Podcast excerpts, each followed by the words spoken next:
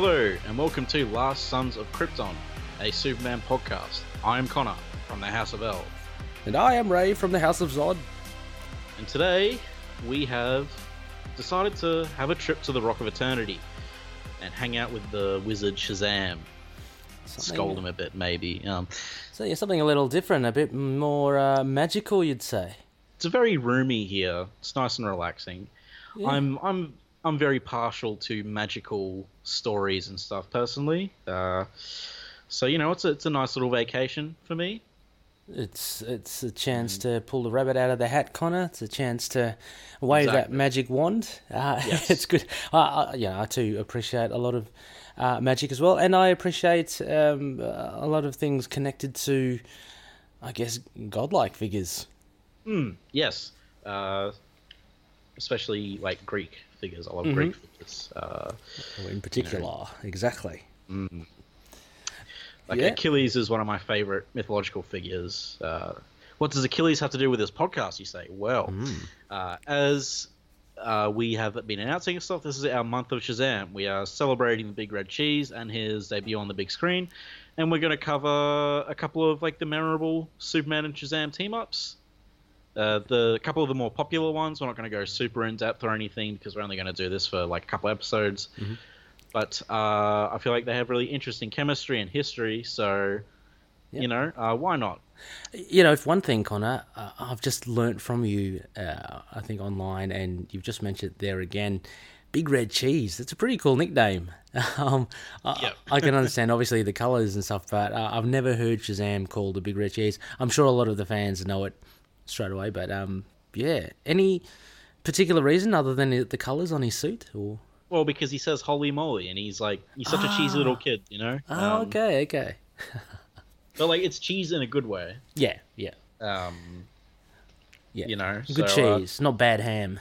yeah. Um, now, for the record, uh, he is called Captain Marvel in this story.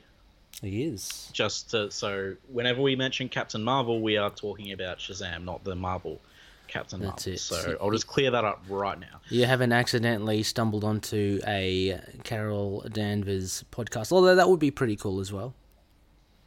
For some, yes, and I am glad that you would enjoy that.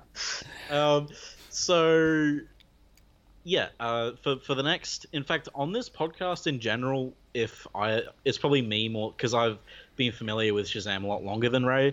So, if you ever hear me say Captain Marvel, I am probably referring to Shazam.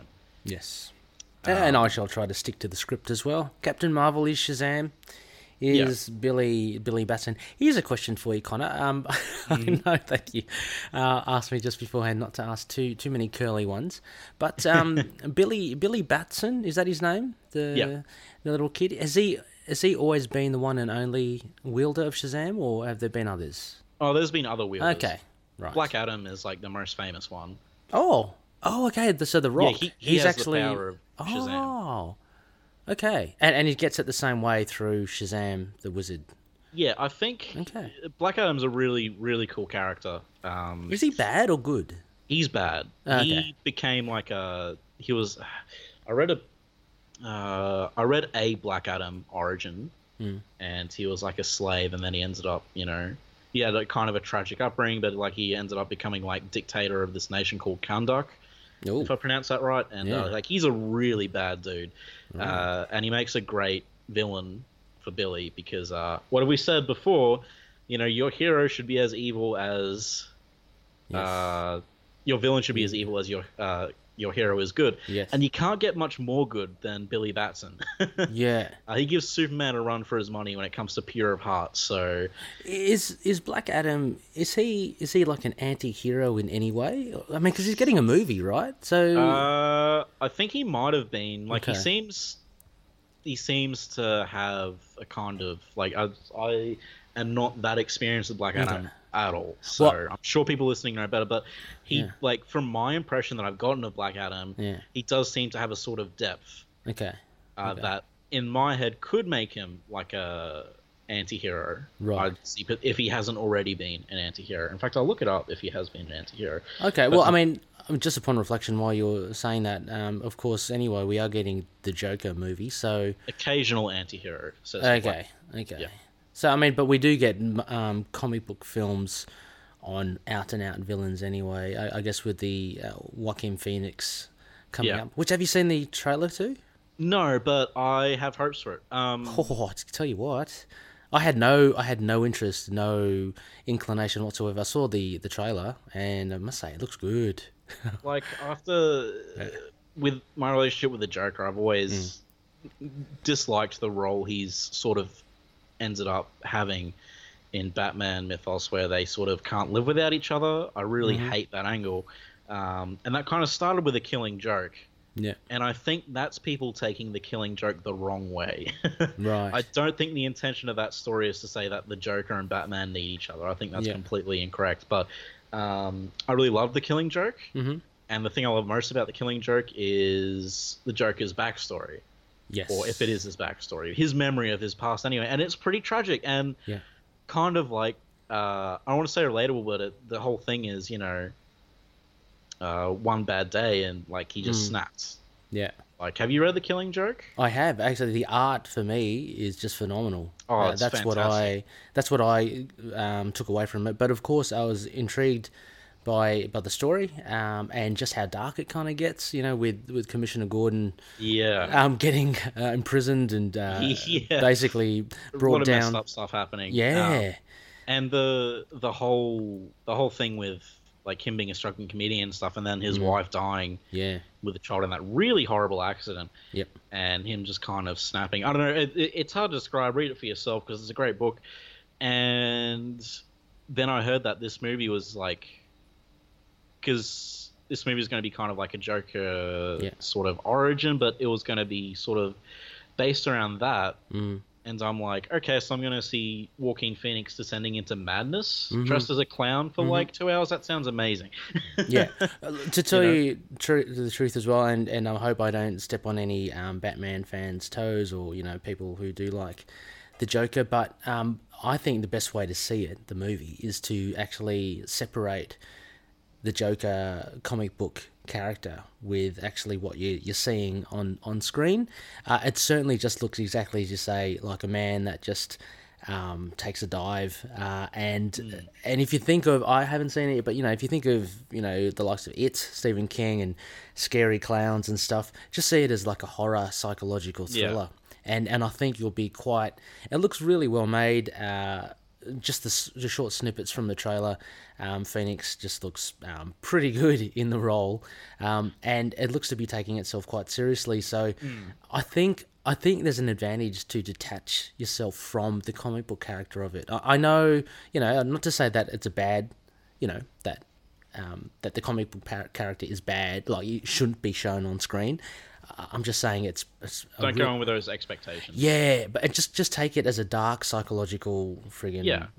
Um, deconstruction of a man, and it looks pretty good. Plus, I love the. I've only seen like stills, but I love the costume mm. that he has. Uh, yeah. I wonder if he'll ever dress up as Pagliacci, the sad clown, the crying clown. That would be uh, interesting. But uh, yeah, yeah uh, Joaquin Phoenix though got mm-hmm. off with Lex Luthor, and he turned it down. Wow, uh, he would have been good. I will say, I would. Uh, I really want a Luthor movie. Give us a Luthor movie. His rise to power in Metropolis. How great would that be? uh, with Jesse Eisenberg, or what's his name? No, no, with Joaquin Phoenix, with that, like a good actor. Yeah, yeah. Um, no, with Phoenix would be great. Um, I think he'd be. I think he'd do it really well. I think he's oh, already yeah. shown leaps and bounds above um, Jared Leto. Mm so anyway, I mean, I'm only going off one trailer, but you know that's a sort of impact. Yeah. Um, and this is from someone that you know I really had no interest to see it. Um, but yeah. I thought, oh, I'll have a little peek, and it uh, looks pretty cool. So yeah, yeah. Anyway, uh, back to right. uh, Shazam, the big red cheese. Yes. So you know the the whole Superman Shazam rivalry. We'll talk about it a bit each week. Uh, mm-hmm. This week there was a whole thing because when Captain Marvel came out back in 1940, uh, he had like you know the same super strength and speed and stuff, mm-hmm. but he also had all his other powers. But uh, it was pretty similar. Like the first cover, the the cover of the first issue he's in is him throwing a car at a wall. Oh. That sounds that seems a familiar. bit reminiscent. Yeah, so there, there, uh, Captain Marvel ended up outselling Superman, Oh, and there was a whole deal as well where uh, they wanted to make a Superman cartoon, but they already had a deal to make a Captain Marvel cartoon. So uh, DC decided to sue the crap out of Fawcett Comics, Mhm. and they had this whole legal battle and stuff. And during that time, I don't think Captain Marvel could be published or something. Um, and yeah, you know, they've they've kind of lifted elements from each other. Hmm. Captain Marvel had his whole like Shazam family, yeah. you know, like Mary Marvel and Lightning Kid and all the others. I think it's Lightning Kid, and Mhm.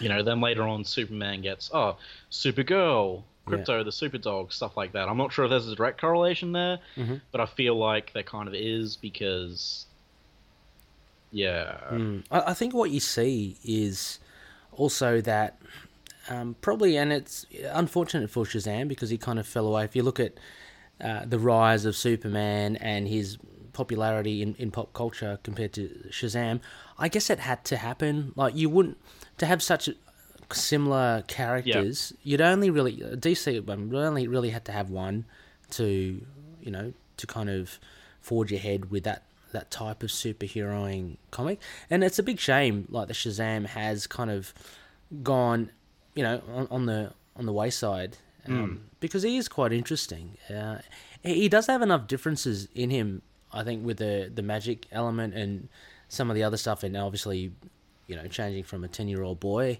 Yeah. Um, so there are differences there, um, but I yeah, guess- I guess the similarities were just too much. So they had to back just, in the 40s when it was more about the powers and stuff, Mm. you know, like uh, obviously these characters are now they're completely different. As you said, one's magic based Mm. and has like a whole set of powers, and you know their personalities are completely different.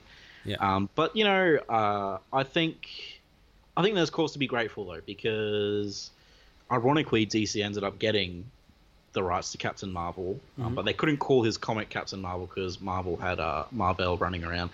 Um, but you know, anyway, uh, he's come back into the fold as well. Not really into the fold. He's been abducted and put into the DC fold. But hey, uh, you know, he's back. You know, he's had some good stories, and now he has a movie that's come out. He's going to get a lot more prominence. Yeah. I think so. Uh, it's good. I'm really glad he has a movie because he's one of those obscure characters that I think deserves more attention. yeah. And the fact that the movie is like good for kids, I think is really great because, uh, you know, if I knew about the superhero when I was a kid, I would have been all over him. Mm. And for DC as well, I mean, they have been um, kind of dwelling in in a lot of very serious um, toned films. Yeah. Uh, it's only with I guess Aquaman now, and there was a bit of humor in the Justice League. This is the first one I believe, just totally out and out, um, just funny. It- I, I put this akin to, you know, in a different, although albeit in a different way, to say like Deadpool, what that did for Marvel. Well, you know, Marvel in general films. Uh, it was just totally off the cuff and, and just funny and um, kind of went against the grain a little. I mean, Marvel's always had um, some humor in their films, uh, but Yeah. I, I found Deadpool just kind of changed it uh, quite significantly. And with Shazam, from what I've seen, uh, it's definitely the case here with the DC films. And I, I'm I'm hoping they take a leaf out of this and maybe do a few more. Are there any other characters that would be amenable to to uh, comedic ish films? Connor? Uh, I guess the Flash. Yeah, the Well, Flash is that quite might have- Yeah, That might annoy a lot of Flash fans, but you know. Um, but I mean, we're getting a Shazam sequel. I think it got announced today, Oh wow. and it's going to have the same writer, so uh, Mhm. that's good. Yeah. Um, because uh, yeah, hopefully the sequel will have Black Adam because this one didn't have Black Adam because I think The Rock wanted to do a standalone Black Adam movie first. Yeah, is that happening still or no? I don't know, but it's like, dude, you can appear in this movie and then Yeah. have a standalone movie. Yeah, yeah, yeah, for sure. Uh, but whatever. Apparently, the the bad guy, Doctor Sivana, who's in this as well. yeah. Apparently, he's Captain Marvel's like biggest bad guy. So Mm. I always assumed it was Black Adam, but I'm not extremely versed in uh, you know. Yeah, he seems like the Luthor to um, Yeah. to Shazam's. Yeah, he's- yeah. He's a let's see. Um, yeah, he is genius level intellect. He's bald and he can see magic with his left eye. and he's bald. Check that one in there. And he can see magic with his left eye. That's an interesting Yeah. one. Jeez, what happened there? Yeah, and people say that uh, Superman got Lex Luthor from Doctor Sivana, but I don't think that's Ooh. the case Oh. because Lex had hair originally for a couple of issues. Oh, issues, okay. and he already had a bald genius supervillain called the Ultra Humanite anyway. Okay. Okay. Um, right. So yeah, I, I don't think they he really got that from Captain Marvel. Um, but uh, Is yes, that true? Did they say bald people are they are they generally smarter than the more hairy populace in the in the on this globe, Connor? Do you know or? No, I don't know. It'd be a weird. Uh, yeah, I, no. One of the mysteries of the universe. Yeah, yeah. No, I'm just Um, thinking. So I only say that there's a good mate of mine. Uh, he probably doesn't listen to this. Uh, his, his name's Dave. Uh, he's bald. Very smart. Okay. Very smart. I I Not Dave from Signal of Doom. no no uh, another Dave. Uh, back, all the way back from high school. And Ah, okay. I uh, suspect he might be an evil evil mastermind. I, don't, I Ah. don't know, but he's very smart. So Yeah. anyway, bald as Well, a baby. So. yep. Well, just I've- just on the head. Oh no, sorry. He's got a big. He's got a big beard. He's like a hipster. So, Oh, dear. so yeah. Sorry. So since I've seen Shazam, I'll give a Yep. quick spoiler-free review. Well, very minor spoilers. Very minor spoilers. Mm-hmm. Um, I thought it was good. Uh, it's not exactly aimed for me, Mhm. aimed at me, despite the connections to the DCEU. Uh, I love the connections to the DCEU in the movie, though. They're done really well. Mhm. That in no way are they ads for the other movies. Okay. Like, they really aren't. They're just references and they're fun. Um, and they actually have to do with the story. They have to do with the setting. It feels organic because Yeah. kids are obsessed with these superheroes, you know, Mm. like as kids would be. So it feels so natural that reference. It's not like um, it's not like a Marvel movie or Batman v Superman where That's what I was thinking. Yeah, that'll references to advertise other movies. Yeah. like that's not happening at all. Okay. You know, um, it's just it's just good fun. Um, you don't have to see any other DC EU movie to see this. Mhm. You just have to know who Superman and Batman are. Like, if you know who they are, you're fine. Is there? And- A, oh, I don't know if I should. Uh, uh, no spoilers. Wonder Yeah. Woman. Is there any Wonder Woman reference? I mean, she's got to be. She's one of the big ones, surely, isn't There, there, there is. Okay. Um, it's mostly Superman and Batman that are referenced, Okay. though. Uh, but yeah, and uh, parts of it dragged for me? Mm-hmm. as well. Like there's there's uh, a particular part of the character that runs on too long. I think. Okay. I don't really want to say what to go with spoilers, but Sure. people who've seen it might know exactly what I'm talking about. Yeah. Uh, so I, I got a bit bored around the middle. Mm-hmm. Uh, but, you know, uh, I still had fun. It just felt a bit long. Yeah. But Look, it we'll, was we'll, good. you know, yeah, and we'll definitely talk about this a bit more. I myself depth. haven't seen. Yeah, I might have. I haven't seen it, so Connor's doing his absolute best not to spoil anything. Um, but once I do see it, uh, which will be you know in a few days' time, we'll be able to discuss and uh, you know air our spoiler-filled uh, thoughts on it. So. Um, yeah, it's interesting to hear. Kind of, I'll, I'll keep all of those things in mind. But yeah, I, I, yeah, I'm looking forward to it. I think it will be uh, fun. I mean, I, I knew it was kind of aimed at, at young. I mean, that was one of the first things I think I was telling you, Connor, that Yeah. I was kind of not against it, but I was hesitant to see it because it just didn't seem like it was something for me. But um, but you know, hey, I mean, it can still be enjoyed yeah.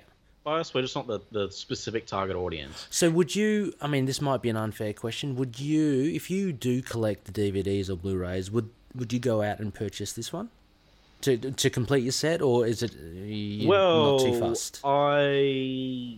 The. I, with reference to the DCEU, is that what you're asking? Mm-hmm. Yeah, yeah. Okay, yeah. so I only have Man of Steel, BVS, and Justice League. I don't have Wonder Woman or Aquaman or Suicide Squad. Man, I've got um, Green Lantern. Oh, that's got to be. Come on, Connor. I've got Green Lantern. You've got to have that. Green Lantern's not that bad. Yeah. I think we, Uh, we had a discussion about this. We we did, yeah, Yeah. we did. Um, so, but I probably would add this to the collection okay. just because there's minus well, there's so many Superman references in it, and Ooh. I enjoy the movie. I can see myself maybe watching it again, so I'd probably buy it to support it. okay. Nice. Um, yeah, oh yeah, and uh, if you're a like uh, uh, yeah, if if you're curious about it, just go check it out. Honestly, um, like I I can't imagine like you violently hating this movie. I know would it's just silly. weird. Yeah. Um, and some people on Letterboxd especially do violently hate this movie. Um, and I'm like, chill out, man. This is for kids, okay? But it's like you know, it's like You know? violently hating. Yeah, like another movie that's akin to a, a kids' film. Like you know, that isn't really many, really pitched at you anyway. yeah, it's Yeah, just so- strange to me. Yeah. Um, you know, maybe just say it's not your particular cup of tea. Yeah, that's Uh, it. uh, but you know, and uh, one of the one of the great things about it is it's directed by a guy who usually does horror. Oh wow! Not very good horror, but horror nonetheless. Um, Did you so pick up there's, any elements in it? Yeah. Oh, really? Okay, There- good. There's there's like a there's a couple of kind of gruesome bits, Mhm. um, you know, but like uh, it, it doesn't matter for like kids ten year olds because like you know kids ten year olds and they've seen Raiders of the Lost Ark. That's more gruesome than That is quite scary Uh, if you're ten. oh, year yeah. old. yeah. and kids always watch that movie, right? So, Yeah. um, you know, Even Star Wars, right? Isn't there scary bits in that? I'm sure there are. um, yeah, The you know, Emperor. there's people getting like choked to death and Yeah. like theater, Yeah. you know, pretty violent, honestly. Uh, Exactly. Exactly. yeah, hands cut off. Um, Yeah. But uh, yeah, that I'll leave that as my spoiler-free review. I liked it. Cool. Um, yeah, Excellent. Excellent. And check I- it and and from the looks of it for um, what it's making in the box office, it will be hanging around the cinemas for a while. So anyone out there hasn't seen it, there's there's you got some time to actually go see yeah. I'm. I'll give it. I'll recommend you unless unless you have no interest in like the character or anything. I don't know. I just I recommend. I recommend go see it. Mm. Why not? It's fun. It's two hours. You know, give you some time to kill. If you're a big Superman fan, go there so you can see all the Superman stuff. Yeah. Uh, you know, because I, even I was glad to see all the Superman backpacks and T-shirts all the kids are wearing. I thought that was cool. Yeah. Um, so Cool. yeah. I was about to I was about to say, um, since it is kind of aimed at a younger audience, it would be would have been awesome if it was released around Easter. But then Well, I think I think some of the movie takes place in Christmas. I'm like, they should have done this as a Christmas yeah, movie. or it was yeah something factored around the school holidays because yeah, you know that's when the families would be taking their kids out to go see it, and it would just be killing it.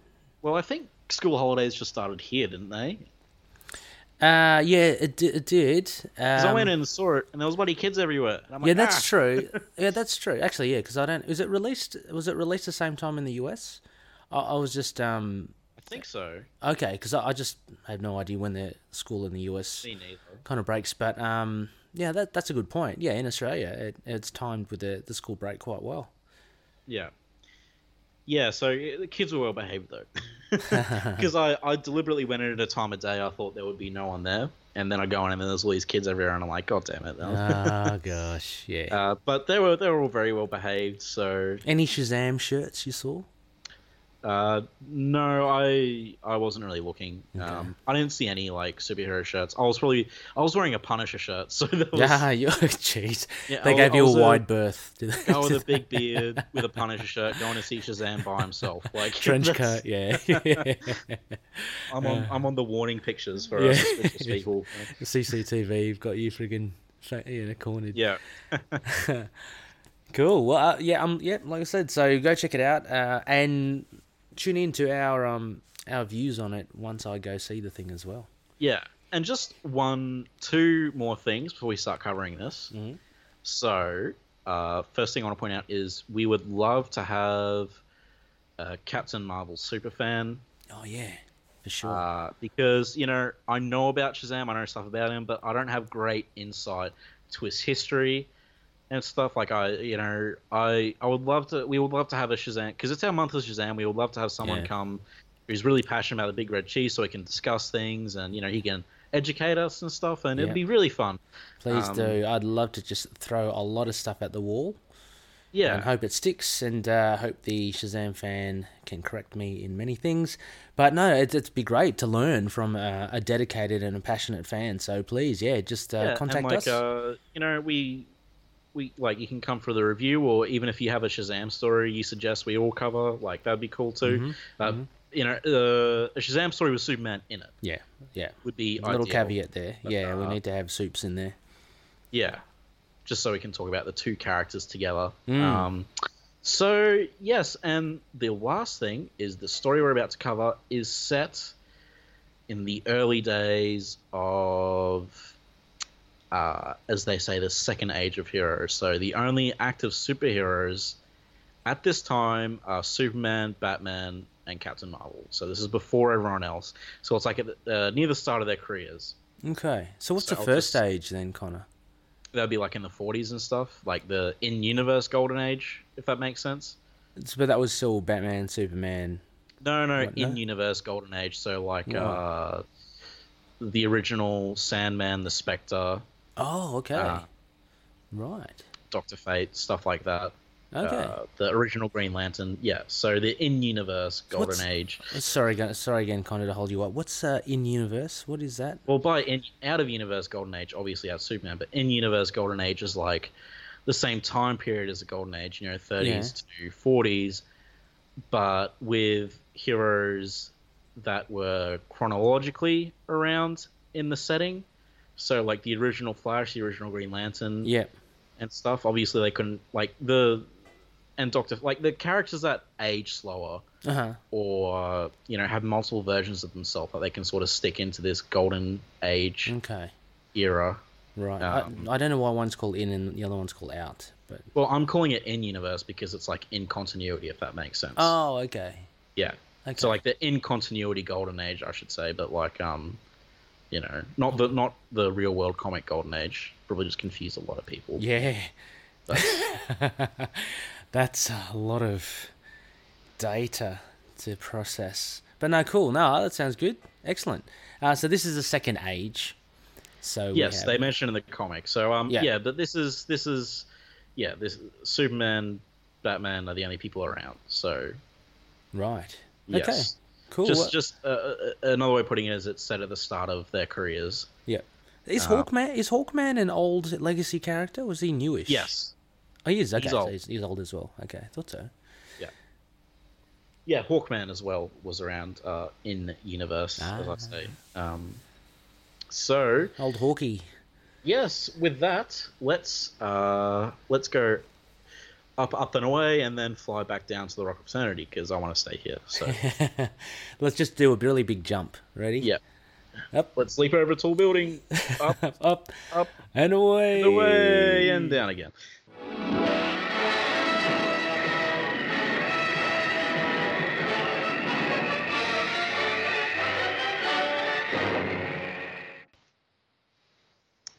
Captain Marvel, uh, a face in the crowd. Captain Marvel swoops down out of the sky and rescues a small single engine airplane before it crashes down onto 10th Street in Fawcett City. Crowds of people gather around to witness the heroic spectacle. Three months later, 3,000 miles away in the city of Metropolis, a group of thieves belonging to a cult known as the Temple of Baghdad break into the Metropolis Museum of Natural History. They begin stealing a cache of priceless mystical relics. The hero known as Superman arrives and attempts to stop them. The leader of the Baghdadites withdraws a magic staff and uses it to summon a powerful demon. While Superman wrestles with the monster, the thieves make their getaway. Superman brings the creature down with a dose of heat vision, upon which it dissipates into a cloud of blue smoke. Back in Fawcett City, Captain Marvel discovers two sky high robots rampaging through the new Solar Center construction site. Marvel picks up wreckage from some destroyed automobiles and proceeds to batter the robots down until there's nothing left but a pile of scrap. Afterwards, he meets with the Solar Center's chief architect, Dr. Bruce Gordon. Gordon is grateful for Marvel's assistance and explains how the Solar Center will soon provide low cost energy to half the homes in Fawcett City. Not everyone is happy to learn of Marvel's efforts, however. The owner of the Solar Center, Dr. Thaddeus Sivana of Sivana Industries, CEO of Sivana Industries, is quite uptight with the young hero's actions. Sivana is the one responsible for sending the giant robots to destroy the center. He originally commissioned the constructor of the Solar Center as a tax shelter and currently possesses no desire to see it become operational. Later, Captain Marvel learns about the mysterious thieves that have been robbing museums of ancient artifacts across the country. He stakes out the McKean History Museum in hopes of catching the thieves in the act.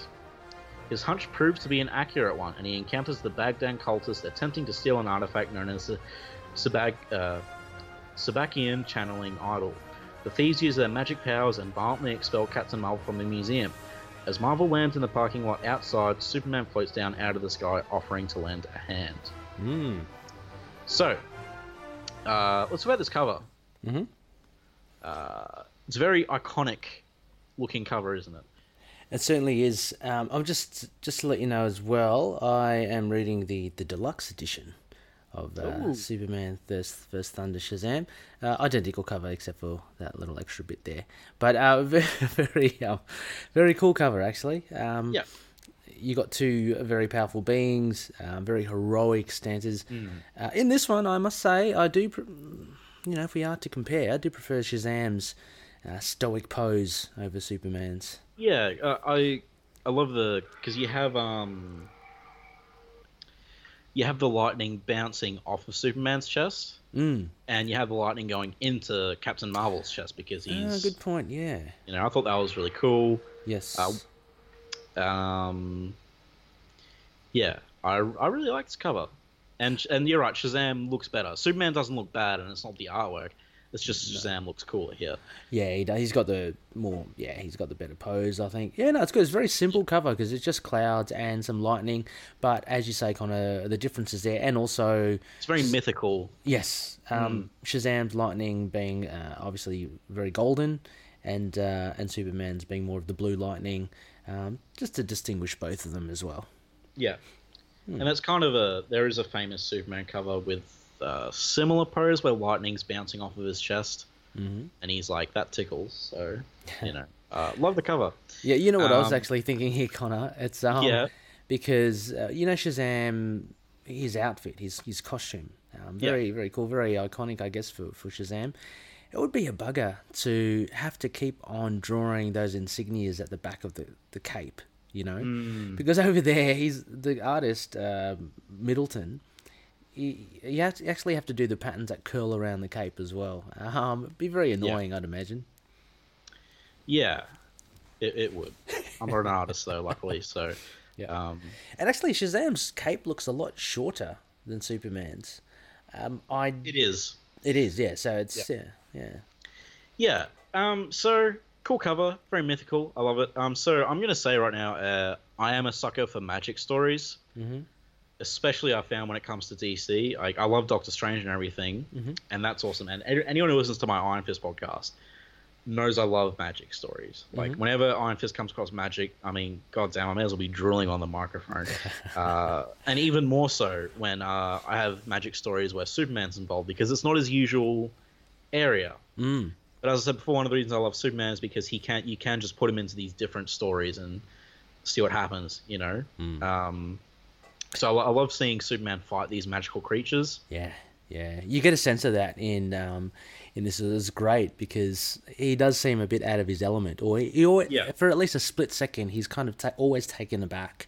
Yeah, because he gets By- floored by it. Yeah, Because he has no special resistance to magic. Yeah, and I guess Um, he's just that he expects to be able to overpower, you know, these Yeah. beings, but when they actually push back, that kind of surprises him, which I think is Like really he, cool. he still defeats it. Yeah, Um, he does. Yeah, but um, he actually has to put in some effort. So, so Because a lot of people think just because someone uses magic, they can easily defeat Superman. Mm. That's not the case because Superman's just like a normal human when it comes to magic, and there's plenty of normal humans that fight magic users.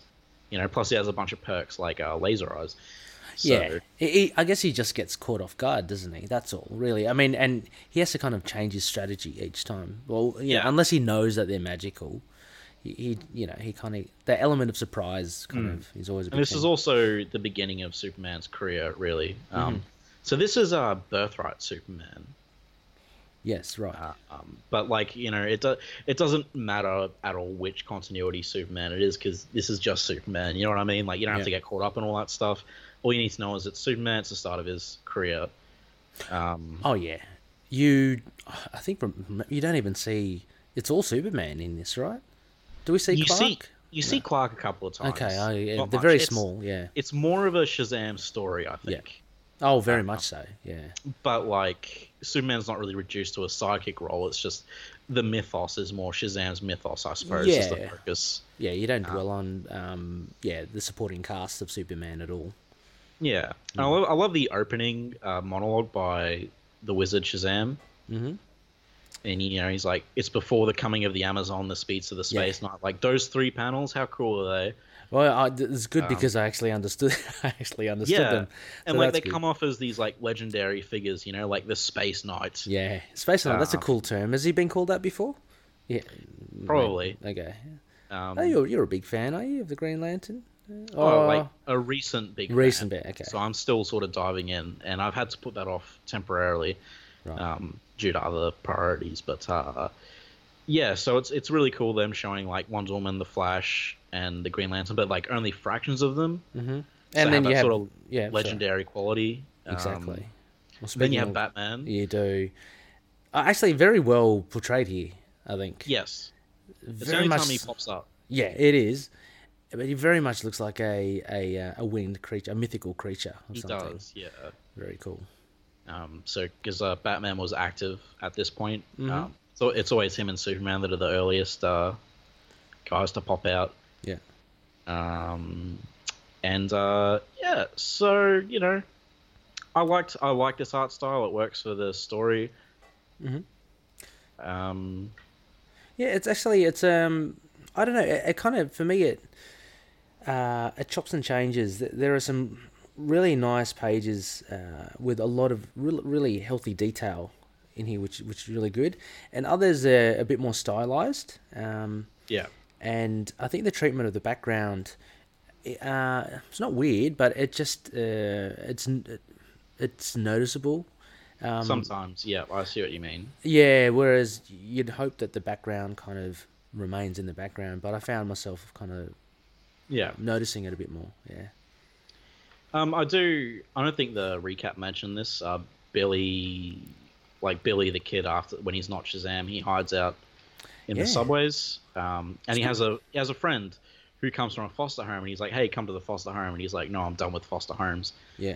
Um, It's pretty sad, actually. I, Oh, he's- yeah. he's, actually living on the streets. I, I didn't realize that was his predicament. I, I you know, I thought he just, you know, again, I don't know much about him at all. I thought he just came from a home, like a, uh, you know, a typical home. Yeah, he's an orphan. Yeah. Um, Okay. Yeah, but uh, you know, his friend's trying to convince him to come to the foster home. Mm. Uh, so I mean, yeah, I don't know much else to say about this first issue. I thought I liked the fight with uh, Superman and the Yeah. What we do, yeah, what we do get here, and across all four issues, uh, we do get some really cool meaty fights. Um, I, I lo- again, you know, I love the action, and although these opponents are quite disposable, uh, it is just a lot of fun anyway to see to see Superman fight a magical.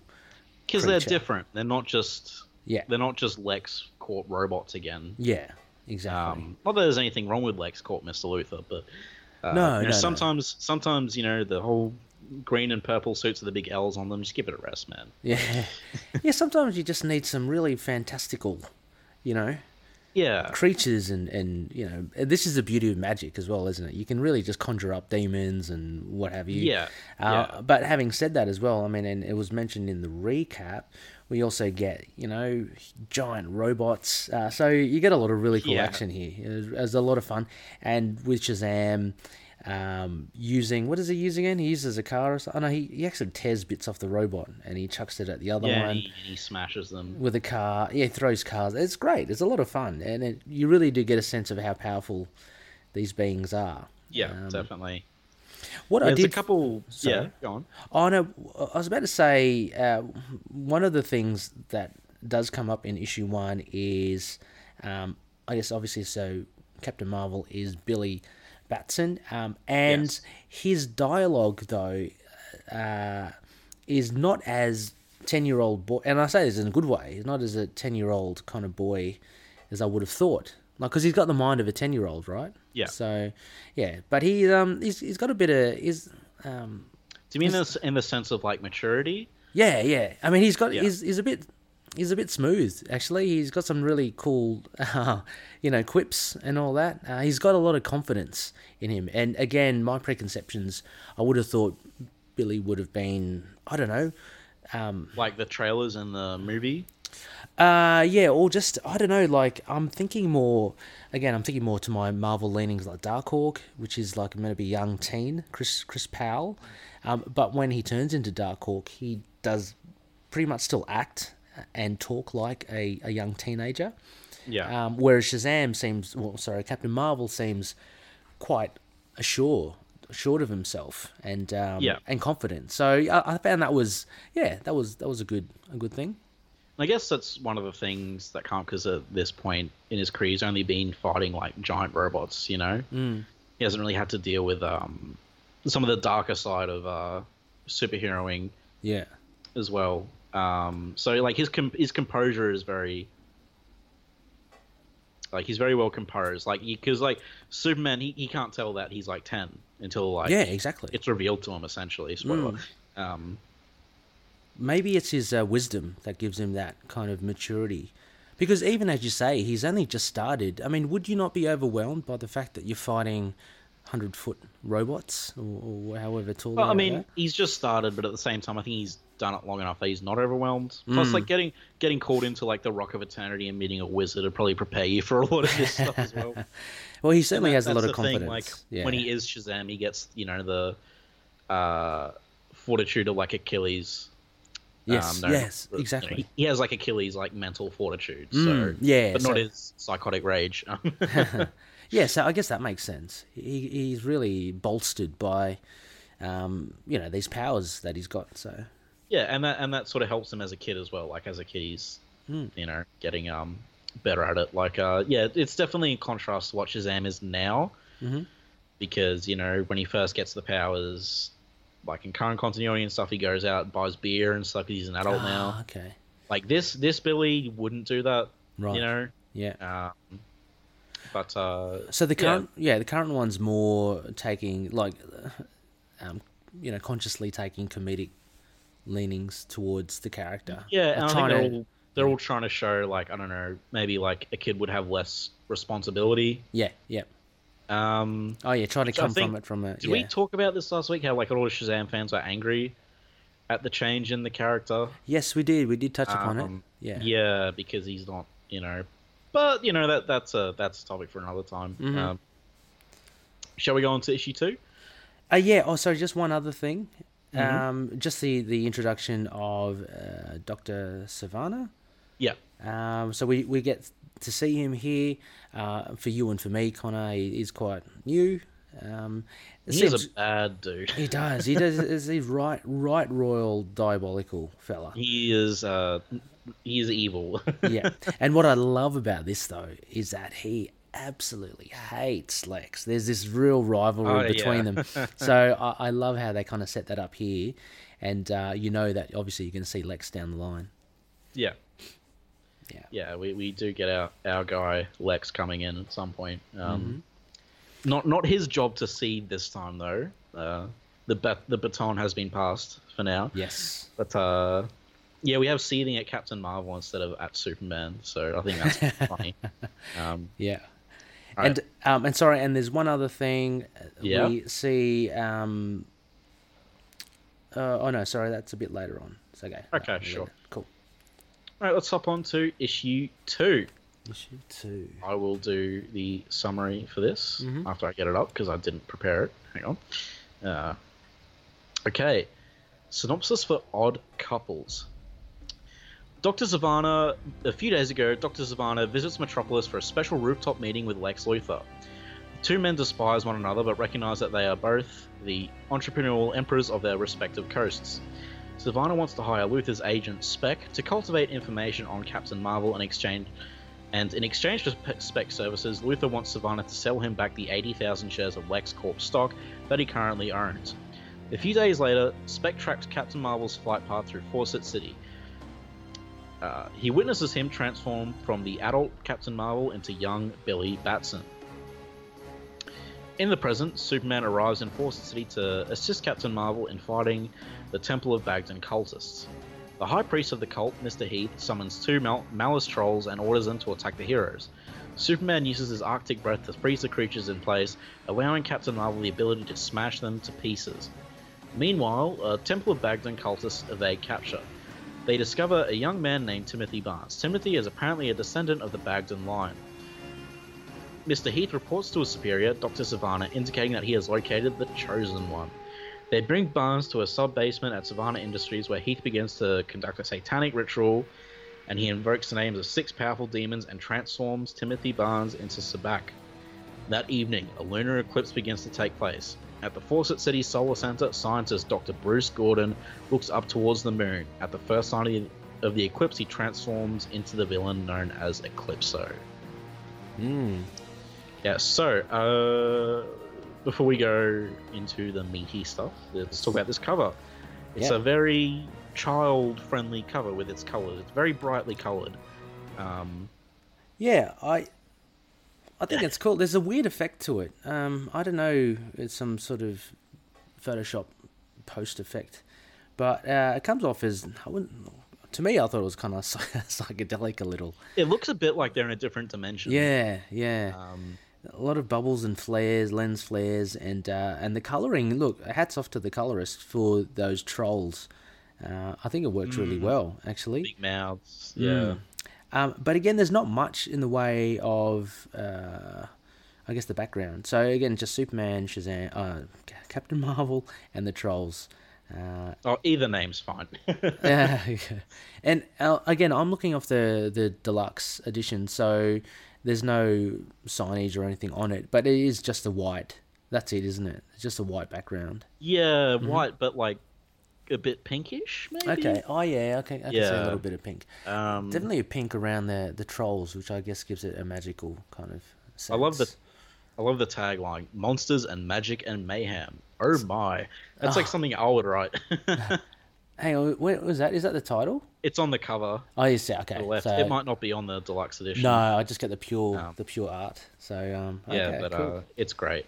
cool. So, uh, yeah, uh, odd couples, double meaning because we have Sivana and Lex as well. Um, Spec's really good at his job. Yes. Like he, finds well, out straight away. Yeah, either he's very good at his job or Captain Marvel's very sloppy. That's true. I mean, how He- easy it was for him to to find that. That wouldn't have worked on Superman. No. because like they they have because they go into a lot like Lex constantly has satellites trying to track Superman, and Superman always evades them. yeah. Um, whereas this one guy, a very good guy, good at his job, but he's following Captain Marvel. And yeah, I think you're right. It's a combination of he's good, but Billy is a kid and not that experienced. Mm. Yeah. I mean, like- sh- surely, yeah. I mean, if Lex using satellites can't track Superman, and there's just one guy on a rooftop can find Shazam, um, yeah, uh, a schoolboy error there. And he probably doesn't even. I, I don't know if he would hold his secret identity with the same importance as Superman. Like Mm-hmm. not not to say that he doesn't value it, but maybe he's just a bit more careless than he should be. Yeah. He doesn't quite realize what the ramifications can be. Um, Yeah. But uh, and I, I love when Shazam meet Superman, just this sort of like, dare I say, childlike uh, reverence Yes. of him. Holy moly! yeah. Well, what I notice also as well is a really good touch, and you start seeing it here with uh, Captain Marvel. There are a lot of shots with him with his tongue kind of slightly out. You see that? Very childlike. Um, so uh, when he's being trailed by Spec, say for instance, Connor, and um, you see him flying down just before he gets into the alleyway. Uh, yeah, He yeah, turns around, yeah. but that's not the only time. I notice it's later on as well. Uh, he does it quite a bit, and I think it's a nice little touch because it is a very, I guess, dare I say, childlike thing to do. Oh, definitely. You And- get you get that vibe. Yeah. Yeah. So um, yeah, pretty pretty cool. I, I just thought, just a step back though, Connor. I thought the meeting between Sivana and Lex glorious. I loved it. they were taking shots at each other, um, and uh, they let it be known what they want. They needed each from each other, um, and I think Lex is drawn. Um, I'd imagine quite differently here, Connor, but I actually like how he's It's drawn. here. interesting. Yeah, Yeah. I, I do too. He's got a very like.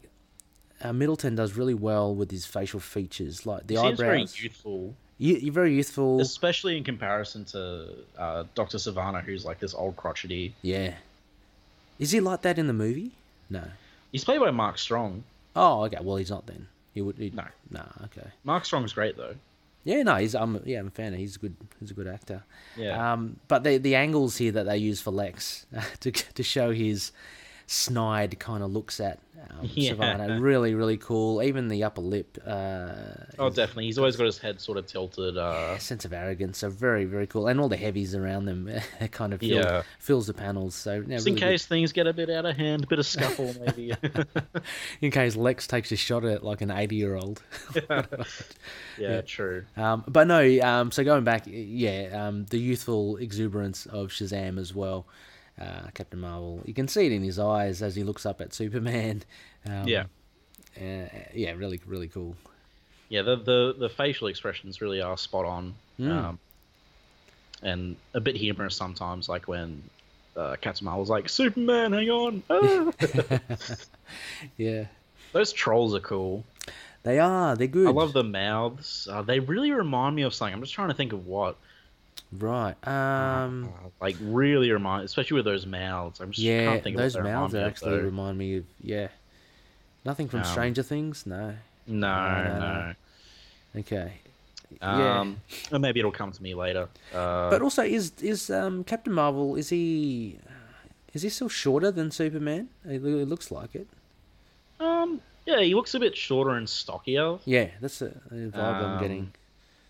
I think they go they go into it because like the this is one of the rare comics where it's a team up but they don't fight. Mm. Um, but I think they do refreshing. mention Yeah, sorry. Like they do mention that uh, Superman's faster. I think than Shazam, only by a bit though. Uh, yeah. Um, and yeah, right. It is refreshing when they don't fight Mm. uh, or grumble at each other. You know, as we talked about in the Nightwing crossover, they just had a good time. Yeah, exactly. yeah, Um, that, that's true. Um, yeah. How good is that shot where he uh, absorbs the beam into his chest? Uh, sorry, where are you now?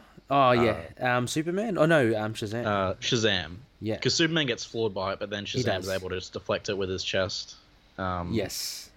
Which you know goes into uh, the whole Shazam like is not vulnerable to magic because he is Yeah. magic. Yeah, I love thing, that. I um, love the thing because it just sets him apart from Superman. Doesn't Definitely, yeah, Um, yeah. Like it, it does a good job of establishing the differences between them, like in terms of uh, their powers. yeah.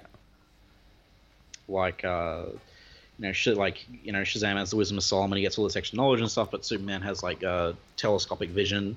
Yeah. to make up for his like lack of you know magic resistance and stuff like that. So Yeah, Uh, and his and- Arctic breath as well. it's great. He's like, "Hey, can I talk to you?" And they're just hanging out on like Mount Everest, and he's just asking him all these questions. yeah. Um, Oh, hang on, just just before that as well, a little comedic thing here. I just really loved as- again with the tongue. Um, so Superman gets kind of I don't know what you call it, frozen or so, crystallized um, Yeah. with the breath, and uh, Captain Marvel saying, "Don't move, I don't want to hurt you." oh yeah, And he's, he's lining him- out in concentration. Yeah, and he's he's lining him up for a big punch, and then Superman's face is just kind of like, yeah. oh. Uh, but uh, it's all good. Uh, nothing wrong there. Uh, but yeah, again, the holy moly. Yeah, I see it. Um, and yeah, the talk on the mountain is, I think, is great. It, it kind of it gives off sh- um, Shazam's, I, I guess, innocence over there. It really does definitely. define it, um, as well as kind of give you a little. Um, Yeah, so when they talk about their powers. yeah, like a little just description for anyone who absolutely doesn't know anything about about them. yeah. Um, Well, I mean, this establishes like Superman can fly into space and stuff. Mm, he yeah. came across his powers by accident. Uh, Yeah. Love Shazam's like shock, like out of space. yeah. See, thi- this um, if we if we can compare this talk with, say, the talk of Superman and Nightwing, Ah, know, yeah. Nightwing, this is by far got a lot more going for it. You know, um, it feels more natural. it feels more natural, um, but it's not from what they say; it's but how they say it. You get the sense Yeah. of the character, and not only that, like there's even things alluded to by Superman talking about his dad. Um, you know, so there are things left in the air, and it just makes the conversation a lot more interesting. Um, whereas I found, yeah, that last time we did with the Nightwing, it just seemed like, okay, let's like take a bit break. of a recap. Yeah, recap. Uh, let's just take a break before the next scene. Here's know, our motivations. yeah, exactly, exactly. So yeah, this is this worked a lot better. Yeah, and uh, it felt very natural. Superman sort of because like this this would be the first time he come. This would be the closest he'd have to appear Mm. really in his career. Yeah, Like you know, he's a guy of similar power, and Yeah. you know, he's a super nice guy as well. Um, yeah, and yeah, it, it is a great moment where Superman just kind of stops Yeah. and realizes that he's like saying probably too much. Yeah, yeah, Like, uh, and which is which is kind of sad in a way because, like, Superman really can't he can't open himself up to other people. Yeah. He can't. He, yeah, exactly, exactly. Uh, but you know, and as we see later on, I guess it kind of comes into play. There's a reason he can't open himself up to people about who he really is. yeah, Uh, uh, and then again, you get this another illusion as well with with Captain Marvel going when you're not Superman. Like it, it kind of dawns on him as well that this is kind of a similar like a yeah, um, uh, premise that he's got as well, and it dawns on him.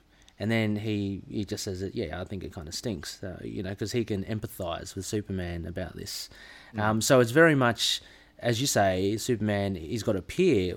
Well, it looks like Captain Marvel's found one as well, and so they're connecting in that way. Yeah, really good. and it and it really ties in thematically with the rest of the comic as well, yeah, uh, especially the ending. Um, so it's it's a very relevant conversation too. yeah, Um, but yeah, and uh, you know, it's great. Yeah. It's a it's a kids comic too, so it's doubly great. Yeah. Um, like I, I think kids love this comic, honestly. yeah. Uh, it's good. Um, there might I don't know. Was there some scary bits here? I was about to say the There's there's yeah, we'll we'll talk to that bit when we get to it. It's quite Yeah. a violent. Um, Oh yes. Oh, but even at the end of this issue, um, again, I wanted to call out the artwork. I think it's pretty cartoony though. Yeah, but Sabbac looks really cool actually. Oh, he looks awesome. Yeah. he looks very different, uh, almost like a different artist, like the way he's he's shown. Um, I guess it's not that scary, but uh, it's definitely getting brute, you know, Mm. darker. And um, Eclipso, do you know much about this dude or? Uh, yeah, he's a Spectre villain. Okay, Uh, right, so that, you know he's trouble. right, okay, Uh, they go they go into his backstory in the Silent X issue as Yeah. well. Um, he, he's like he's one of the big hitters in the Magic villains, Eclipso. yeah. Um, he looks really goofy though. I was just a bit confused. Was the, is this like a first the first time that Bruce Gordon just turned into it, I don't or is think he so. okay? Is he always Eclipso? Okay, yeah, so because it's okay. in terms of I don't know where this fits into Eclipso's timeline, but Eclipso is a Spectre villain. okay, So, and I think it mentions Bruce Gordon found the stone like a while ago. Okay, yeah. Uh, I mean, I guess not knowing the character at all, uh, and, and obviously not recognizing the name of Bruce Gordon, the way I read it, it it seemed like somehow. I mean, although he did find the stone age, it seemed like this is a revelation that he's turned into Eclipso, but obviously not. Yeah. Yeah. Yeah. I mean, I'm sure. I'm sure. Like fan, people who knew who Eclipso was, as soon as they saw Bruce Gordon, they'll Yeah. be like, "Oh yeah, yeah." Yeah, yeah. Um, So that's chalk that up to an experience, but yeah. I think. I think the dialogue about the cape's kind of funny. Uh, the cape. Uh, Yeah. Oh yeah, yeah, yeah. Superman's like, so what's with the? Uh... Yeah. Oh wait, no, that that's later on where he's like, so how are you gonna replace that cape? And he's like, oh, it'll just happen. Oh, okay. I thought you meant about. Yeah. Um, No, He's asking about the cape. But I came with a job. yeah. Yeah. And uh, it's an interesting point. He's like, uh, Superman hears something all the way in Fawcett City. Yeah. So that must mean he would have that. He would have been focusing on that for a while because Mm. I'm sure there's a lot of other things happening that would also be. The world's a big place. I know. Jeez, um, yeah, it, it's kind How of. many trains are running off their Oh, rails? know. How many now? people are screaming from burning buildings? Come on. Ah! Uh, but no. gangbusters. That typhoon, that's gangbusters' job. He's got it. Yeah, exactly. Yeah, yeah, they've got it. um, yeah. So uh, yeah, I'll I'll also mention, man, I love satanic cults. Like as in, I love them as I love them as bad guys. Oh yeah. Okay. I think like evil cults are awesome bad guys. And like you put evil cults in my favorite superhero, I'm like, ooh, I love it. Because Um, I mean, because there's really no other thing but to hate them, right? I mean, that I mean that that's a good thing. I just think like- they make really good bad guys. Yeah, Like, you can um, be- like they're scary, they're Yep. uh, threatening, and they're crazy as Yeah. well, which is always good. Um, And there's no inhibitions. You can just totally hate them because Yeah, they are exactly. bad. Uh, it's like kind of like they're- Nazis, you know? that you don't want them to be complex villains. You want them Yeah. just to be straight up evil. Um, Yeah. so uh, yeah. Uh, do you have anything else to say about this issue? Uh, no, uh, just the the conversation, the chats with um between the two, uh, uh, the odd couple, as you said. I think. Yeah. at the beginning, although it was shorter, um, confrontation with Sivana and uh, Lex, and then with Superman and Captain Marvel, uh, really good. It's a really strong issue. Yeah, Um, yeah. So, uh, which is interesting because the first time I read this, the first three issues kind of blended together, but now I'm reading it again. I like really Yeah. appreciate. I must say, Connor, I am turning a corner as well. Uh, this second issue really does show a lot of strengths now. Like it's a- going through it now again. You know, yeah. Like, if you want a good superhero team up, this is a pretty good template to look at. I think, Mm, like yeah. how to do it right with certain characters. Yeah. Um, I definitely enjoyed this one more than issue one, but um, yeah. yeah. I still think issue one was good, mostly at the start though. But uh, anyway, uh, on to three. On to three. Okay, Okay. so do you want to read out this uh, synopsis? All right, so issue three is titled Titans. Spec Spec begins wandering through the subway system of Fawcett City. He questions the local riffraff, asking them if anyone has seen a small boy matching the description of Billy Batson. Meanwhile, the villain known as Sabbac runs amok throughout the city. Captain Marvel and Superman team up and tackle him, but Sabbac keeps them at bay by breathing a gout of fire in their direction. Across town at the Solar Center, Dr. Bruce Gordon transforms into the spirit of vengeance known as Eclipso. He places one of his black crystals into a refracting dish at the Solar Center, sending a beam of black energy into the sky. The beam splinters, arcing back downward, striking several people, all of whom transform into obedient servants of Eclipso. Superman breaks off from fighting Sabbac as he is vulnerable to magic and flies off to face Eclipso. He sends his eclipsed servants to overtake the Man of Steel, but he pushes them back with a blast of Arctic breath. Superman cuts Eclipso off from the crystal that provides his power, transforming him back into the body of Bruce Gordon. With Eclipso's influence eliminated, all of his brainwashed underlings return to normal. Captain Marvel, meanwhile, continues to fight Sabbac. He discovers that the root of Sabbac's powers is very similar to his own. He tricks his evil adversary into saying his own name aloud, thus transforming him back into the frail Timothy Barnes. As the immediate dangers pass, Superman and Captain Marvel say goodbye to one another, and Superman flies off back towards Metropolis. Yeah, so um, Yep. a Lots lot. happened. Yeah, as you'd expect for, uh, I guess, the third third act. This is where all the Um, action is. mm. Uh, Um, and a few extra players. Um, yes. You know, so Yeah. As introduced at the very last page, obviously of issue two, we get Eclipso and Sa- He's Sabbac. the main sort of bad this issue. Mm. Do you say Sabbac or Sab- Sabbac? Um, I, re- I in my head I was saying Sabbac, Sabbac, yeah, yeah. yeah but like I'm not sure. Who knows? Satanists, please don't get offended. um, uh, yeah, but this is, I mean, uh, it's a good cover. cover's good. Again, Mm. Um, Sabbac is drawn very different from Mm. the others, so it kind of gives him a point of difference. And uh, and you got Eclipso in the background. Um, yeah, yeah, pretty Tells good. you what's in the issue as well, Yeah. which is always a plus. Um, you know, opposed to those covers that don't, which is a lot of them. so, Uh, is there any? Are there any titles on the cover there, Connor? um, that the magic eclipsed okay, down on the bottom left. right. So uh, I thought I liked the uh, little like uh, you know it was the spirit of vengeance. No, not Ghost Rider. Um, But isn't isn't Spectre a spirit of vengeance as well? yes. Yeah. So notice how it said without a human host, it lacks morality. So then the Spectre came in who has a human host. Uh, so Ah, the, the, the Eclipso precedes the Spectre. right. Um, yeah, and the Spectre is a powerful dude. Like I reckon uh, I like the Spectre. Do you collect it? I reckon that would be a cool title. no, but man, from what I've read of the Spectre, it's awesome, and it's created by uh, Siegel and Shuster as well. So. Ah, okay. um, which is why I always enjoy seeing team ups with Superman and the Spectre because it's like, hey, you were created by the same guy, so Yeah, okay. two vastly different characters. Um, Has he got a current title? Or no, Ah. no, I don't think so. I don't know if he's in anything right now. I don't even think Oh. he's in Justice League Magic or whatever Dark. Um, fobbed off? Yeah, uh, no, there's a few there's a few characters that should be getting their own titles, in my opinion. But Yeah. uh, anyway, Beast Boy. yeah, I mean, Eclipso just looks like he has an awesome backstory, but man, his costume's so goofy.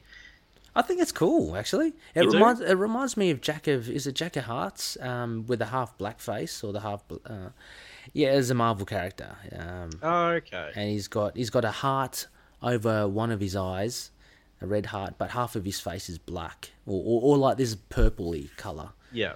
and um, and he has ebon energy as well, similar to this black crystal. Uh, no, I think it's cool. I like this. There aren't enough characters with these sorts of hats, Connor, with the little flaps on the side. Oh look, it's it's different and it's refreshingly comic book like. Yeah, Um, but at the same time, like this is a this is an ancient being of unspeakable like hatred, you know, and he he looks like a evil Santa. He looks like um what, what's his name? An evil Santa, elf. The name of Santa's evil. uh Oh, has he got an evil doppelganger or rival? Yeah, Uh, there's an evil Santa. I can't remember his name though, but he like eats people. Um, but uh anyway, Krampus. no. yes, Krampus. Krampus. No. Looks like Krampus. Um, well, maybe not looks like, but reminds me of him. I mean, like it, it. Look, honestly, it didn't detract the story like that much for me because this is like this is like you know this is a story for like all ages. So I didn't. He, he doesn't need to be this like ancient horrific entity. Um, like he fits in aesthetically. Mm. I just, I just found it a bit odd, but like you know, Okay. I, like, Oh. I guess the thing I found the most odd was that initial shot where he's standing on the uh, solar panels. Oh, i on this issue? Yeah, in this issue. Okay, because he okay he's on the very first page as well, but he's just Oh, he? showing the um Ah, yeah. little little Yeah. black crystals. Hang on, let me just flick to the. Oh, there. okay, yeah, he does look quite uh, theatrical, doesn't he? On the solar panels. Oh, actually, yeah, his his costume is quite garish. Yeah. Yes. He's got, yeah, yeah, he's that- got a that's- huge belt. Did he win a heavyweight friggin' boxing title or something? He's friggin- Sabbac on the other hand is uh, wreaking havoc. Yes. Yeah, and he's um he's taken on the two the two big guns. Um, Yeah. so uh, yeah, no, that's um that's looking good. I'm just looking back to again. We see a bit of the Wizard Shazam. Yeah, Spouting he's his saying, stuff. Ooh, Yeah. uh, Captain Marvel's fighting a pretty dangerous dude right now. Yeah, Um, I, I like this uh, parallel between Shazam and Sabbac with the names. So Hmm. you, you get a hint of that there's something you know they're kind of cut from the same cloth in some. and there's that whole thing in Magic as well, like someone's true name is a very powerful. Oh, okay. So Um, is, that, that is that a thing? Is it like just a? Um, yeah, that's like that's like a trope. Like uh, yeah. Okay. Well, I don't know. I don't know if it's a trope, but like in a lot of magic things I've read, it's like you know knowing the demon's true name is like uh, Ah, you have power over it, stuff like that. Yeah. And true, like you never give away your true name to Yes. demons, stuff like that. Yeah. Um, I think that's even in Doctor Strange, isn't it? Yeah, like Um, Rumpelstiltskin um, as well. Yeah, like the old yeah. mythologies. Yeah. Yeah, yeah, exactly. Uh, like, fairy it all came yeah. from like the old stuff. Mm. Uh, Hellboy, which oh, Hellboy gets so much from old mythology, so Yeah. um, yeah. But I like. uh, I mean, it's too much of a coincidence here, though, isn't it? Like from it rather just being a magical thing. oh, There's there's a direct some- parallel. Yeah, yeah. yeah, it's Ah. cool. I really like, uh, you know, uh, Eclipso is this big obelisk of evil, and I really love how uh, Captain Marvel shields Superman. Yeah, from it. yeah, his that's magic, because he's magic. shield him. Yeah, Exactly, exactly. That's good. So again, uh, we see the you know um, the heroics and the you know of Shazam over Superman. He's actually protecting someone who's you know quite Yeah. powerful, but not. This is not his wheelhouse. So Yeah, if Superman got hit by one of those, he'd be one of the crazy Eclipso face people, or he would. I don't know. Something bad would happen. I'm sure. yeah. Um, and Dr. Sivana, what is it now? I'm attempting to enjoy the apocalypse. I've got some seething. Oh, it's not really seething. He's just enjoying it, isn't he? it's like it's a deal with the devil, Mr. Tan, but don't forget who's actually sporting the pitchforks. It's like, wow, man. Yeah, um, I thought though this whole thing with, I mean, Eclipse, is this a thing with him making acolytes like this? Because to me it was very Joker-ishy. Isn't this whole thing with Joker Uh, making people like Jokers? I think it. No, no, that laughing gas kills people. Okay. It doesn't turn them into jokers unless that's a recent thing. But like the Oh, they just Like, die. okay. yeah, no, they just die. Like, Oh, okay. Face. Um, Okay. The laughing gas kills people. Yeah. Um, this is, I'm pretty. Uh, again, someone well versed in the magic DC lore will probably correct me, but I'm pretty sure Eclipso turning people into a bunch of crazy spirit things is a thing. Okay. Um, Good way to build an So- army. It's good. Yeah, uh, I, yeah. He try. I love how he tries to. He he actually uses the crystal on Superman. Yeah, but he Uh, just yeah, he, um, he just oh no, he, I was about to say he shatters it. No, he um Superman counters it uh, the the Black Yeah. Force. He does his- get hit, but then he counters it with Yeah. uh, his heat vision. Yeah. Um, because like e- even though he's as vulnerable to magic as everyone else, he does still have better resistances Mm. uh, to force and stuff than most people. So, um, and plus the, the other thing people uh, with Superman and magic uh, goes into a lot because uh, I don't think it. I don't think he has super willpower, but it's like close.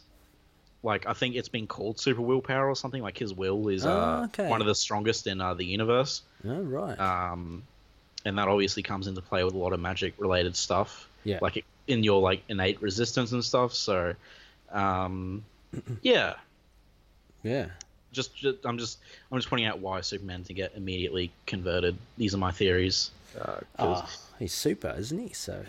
well, that- yeah, yeah. Why? Because he's Superman. That's probably a better way of putting it. Um, No, I mean, there. uh, Of course, I, I think yeah, willpower would have a big thing to do with it.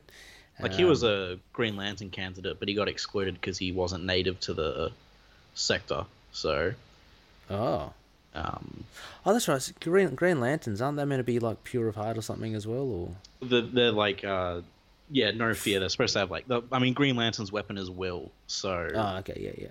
you know Oh, yeah. and The Superman would, you know, he'd own Yeah. that, wouldn't he? he, Has he it- got DQ'd though It's all right. he got disqualified though because yeah he was an alien so Has he ever wielded the green, the ring, or the lantern, or whatever it is? Is it a Funny lantern or a ring? that. What is Uh, it? it's a it's a ring okay so it's a ring and they charge it in a lantern Why lantern? Okay. Anyway. because lanterns are awesome and because the guy who created green lantern the Yeah. whole the whole idea came from he was this is back in the 30s he was watching night crewmen work on a railroad Right. and one of the guys was using a green lantern Oh, okay. and it was like really it really stuck in his head so he made Well, Um, Green Lantern sounds a lot better. You you hate to be going, look, fear me, I'm the Green Ring. Yeah I mean, no that- green lantern's awesome Yeah. and like the giant power battery and oh well the home planet that's like a giant lantern Yeah. Okay. as well Right. Oh. Right. But sorry, you were saying, um, funny. I Ye- mentioned. Yeah. yes because the, there's an elseworlds which i'm sure you would like called last son of earth Mhm. and essentially superman gets sent in a rocket from earth to krypton Mhm. and he ends up getting a green lantern ring Awesome. um, yeah so it's a really cool story That's cool. He'd be like totally, totally invincible. Yeah, totally. Um, I mean, but Hal Hal's like a fantastic Green Lantern. Like he's the dude. Pretty I sure like- he's yeah. saved the universe a few times. Um, I like Hal. I know there are a lot of other Green Lanterns. Hal's do, the best. One. I do like Kyle's Hal. great too, but You see the one with the um the bowl cut? no, that's Guy Gardner. Oh, okay. He is such a jerk. He's got a terrible haircut. Oh yeah, It was in the nineties, I guess. yeah. But uh, I guess we'll be talking more about Green Lantern when we eventually get to uh, Oh, yeah. Superman, Green Lantern, Oh, can't wait! Cosmic stuff. Come on. uh, cosmic, different stuff that people found too weird, so they gave it bad reviews, and that's exactly my bag right there. Oh. Um, well, they didn't give it bad reviews, but they're like, "This is really weird," and I'm confused. And I'm like, you know what? That sounds awesome. yeah, that's good. Eat So- that up. Yeah. Yeah. Anyway, back to uh, getting away from the Green Lanterns and Yes. their immeasurable willpower. Um, Yes. We come back to. Stop sidetracking us, Connor. Oh yeah, that was totally my fault. Um, Um, yeah, so we get yeah we get back to um, so Superman. Look, look, this these crazy cult people. I don't know what they're doing there. Um, Superman, you know, finds them, and down he goes um, to get them. But yeah, so Eclipso. Um, because they're, they're causing the eclipse, yes, yes. and when he disrupts it, the eclipse stops. Like, because it's an artificial eclipse. Oh, so Eclipso is like a full moon, but every eclipse he becomes Eclipso. Is that it? Yeah, like an eclipse, I think triggers Bruce Gordon into becoming Eclipso. yeah, yeah, yeah. So the Ah. cultists set it up, and that's why. And I, it is some cool dialogue here from Superman. Like you know, humans are born from darkness into light, which is why they fear darkness because it's so unknown to them and stuff. I thought that was like a cool bit of a cool little speech. Oh yes, yeah. Well, not speech, but like in a monologue. Yeah. Um, Yeah, that's cool. I um, Yeah. I I I enjoyed um, I very much enjoyed the fight between Sabbac and Captain Marvel at the end. oh, it's great.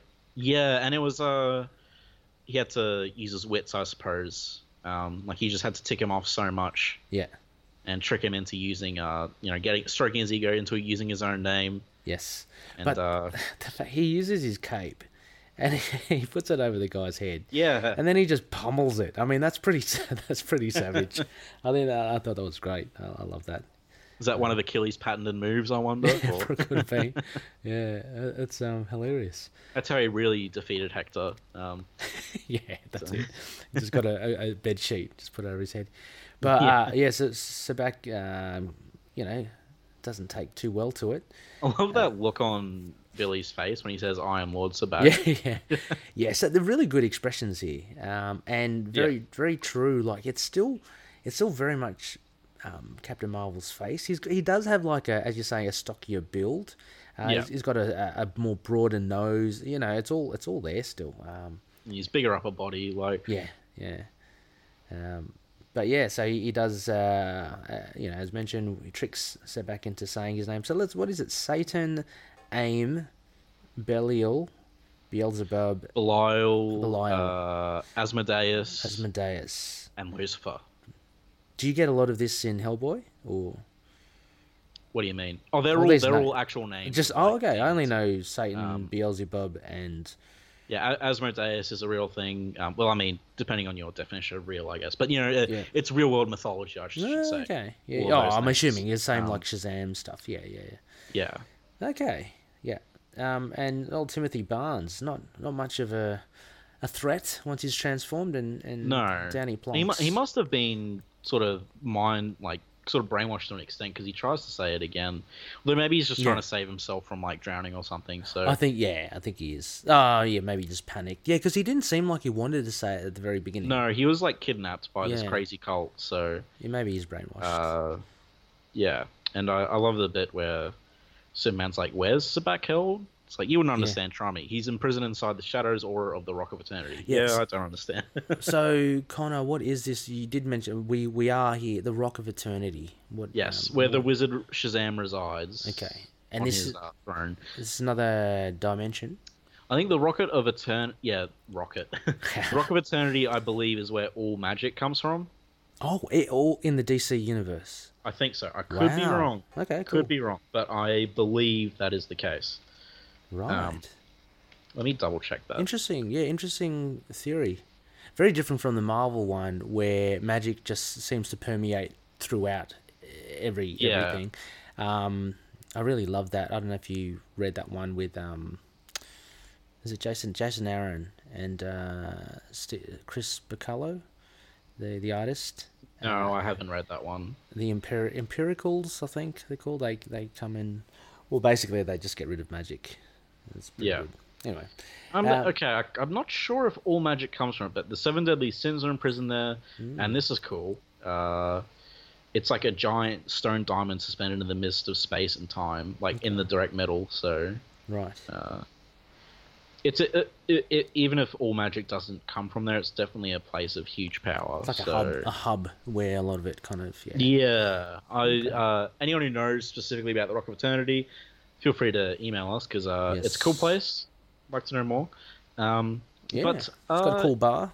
Um, yeah, uh, Shazam is he the wizard? Is he imprisoned? I'm I'm throwing these questions at you. Connor. Uh, maybe maybe the fans should can drop us a line if you can. Is this this wizard? Is he imprisoned in there, or what's happening? Is he chosen to be there? Is he a, a guardian? What's happening? I think he's chosen to be there. Like he has to stay there to Okay, guard the seven deadly sins and stuff. yeah, Um, right. That was how it was in the movie as well. Oh, okay. uh, and like because Billy's his champion, Mhm. you know. So yeah. Anyway, um, so yeah, Yeah. Uh, guess next issue. Uh, next. Or do you issue- want to talk about? the Well, there's- last- There's just yeah, there's just um the one last thing at the the last uh, couple of pages for this the big thing. Stone Cold. Hey, It's stone cold. it is. It's like Um, really stone cold. I well, having read this and seen them, I, I just immediately defaulted to, um, you know, obviously they're shooting, but it's not going to happen. Like something's gonna, you know, oh, he'll save Captain. Marvel's gonna just, you know, just rock up and and that's it. So I wasn't too worried about it. and that Neither kind of was I. yeah, and that Yeah, kind of so- leads us is really clever because it leads, leads us us into to quite the shock. yeah, exactly. Um, um, and like, how cold are these guys? I Just gunning down two kids. Like they're not even young adults. Like the yeah, yeah, they must they must be very professional soldiers if that was what they were told. yeah. and um, they're told that one of them or both of them are, are highly dangerous or something because it's not every day that you just you know decide to what is it like an army of men to Yeah. just open fire so Ooh. uh, You know, why don't we mention here that uh, Judd Winick is the writer and Joshua Middleton is the artist? Oh, oh, that would help. that before. Sorry, guys, oh, but sorry yeah sorry so yeah um, josh middleton i think yeah i just briefly called his name but yeah um, sorry what was it winick um, uh, yeah, yes he's a writer so indeed he is.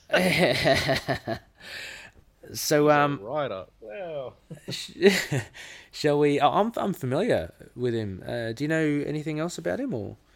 Uh, God, I've, I've probably read some of it because he's like one of those names. I, I think he's actually retired now Okay, from comics. because I don't Um, think he's. I, I've never seen his name. I'm, yeah, obviously I'm, I'm predominantly more Marvel. I've never heard of his name before, so he may, he may have just been around the DC traps.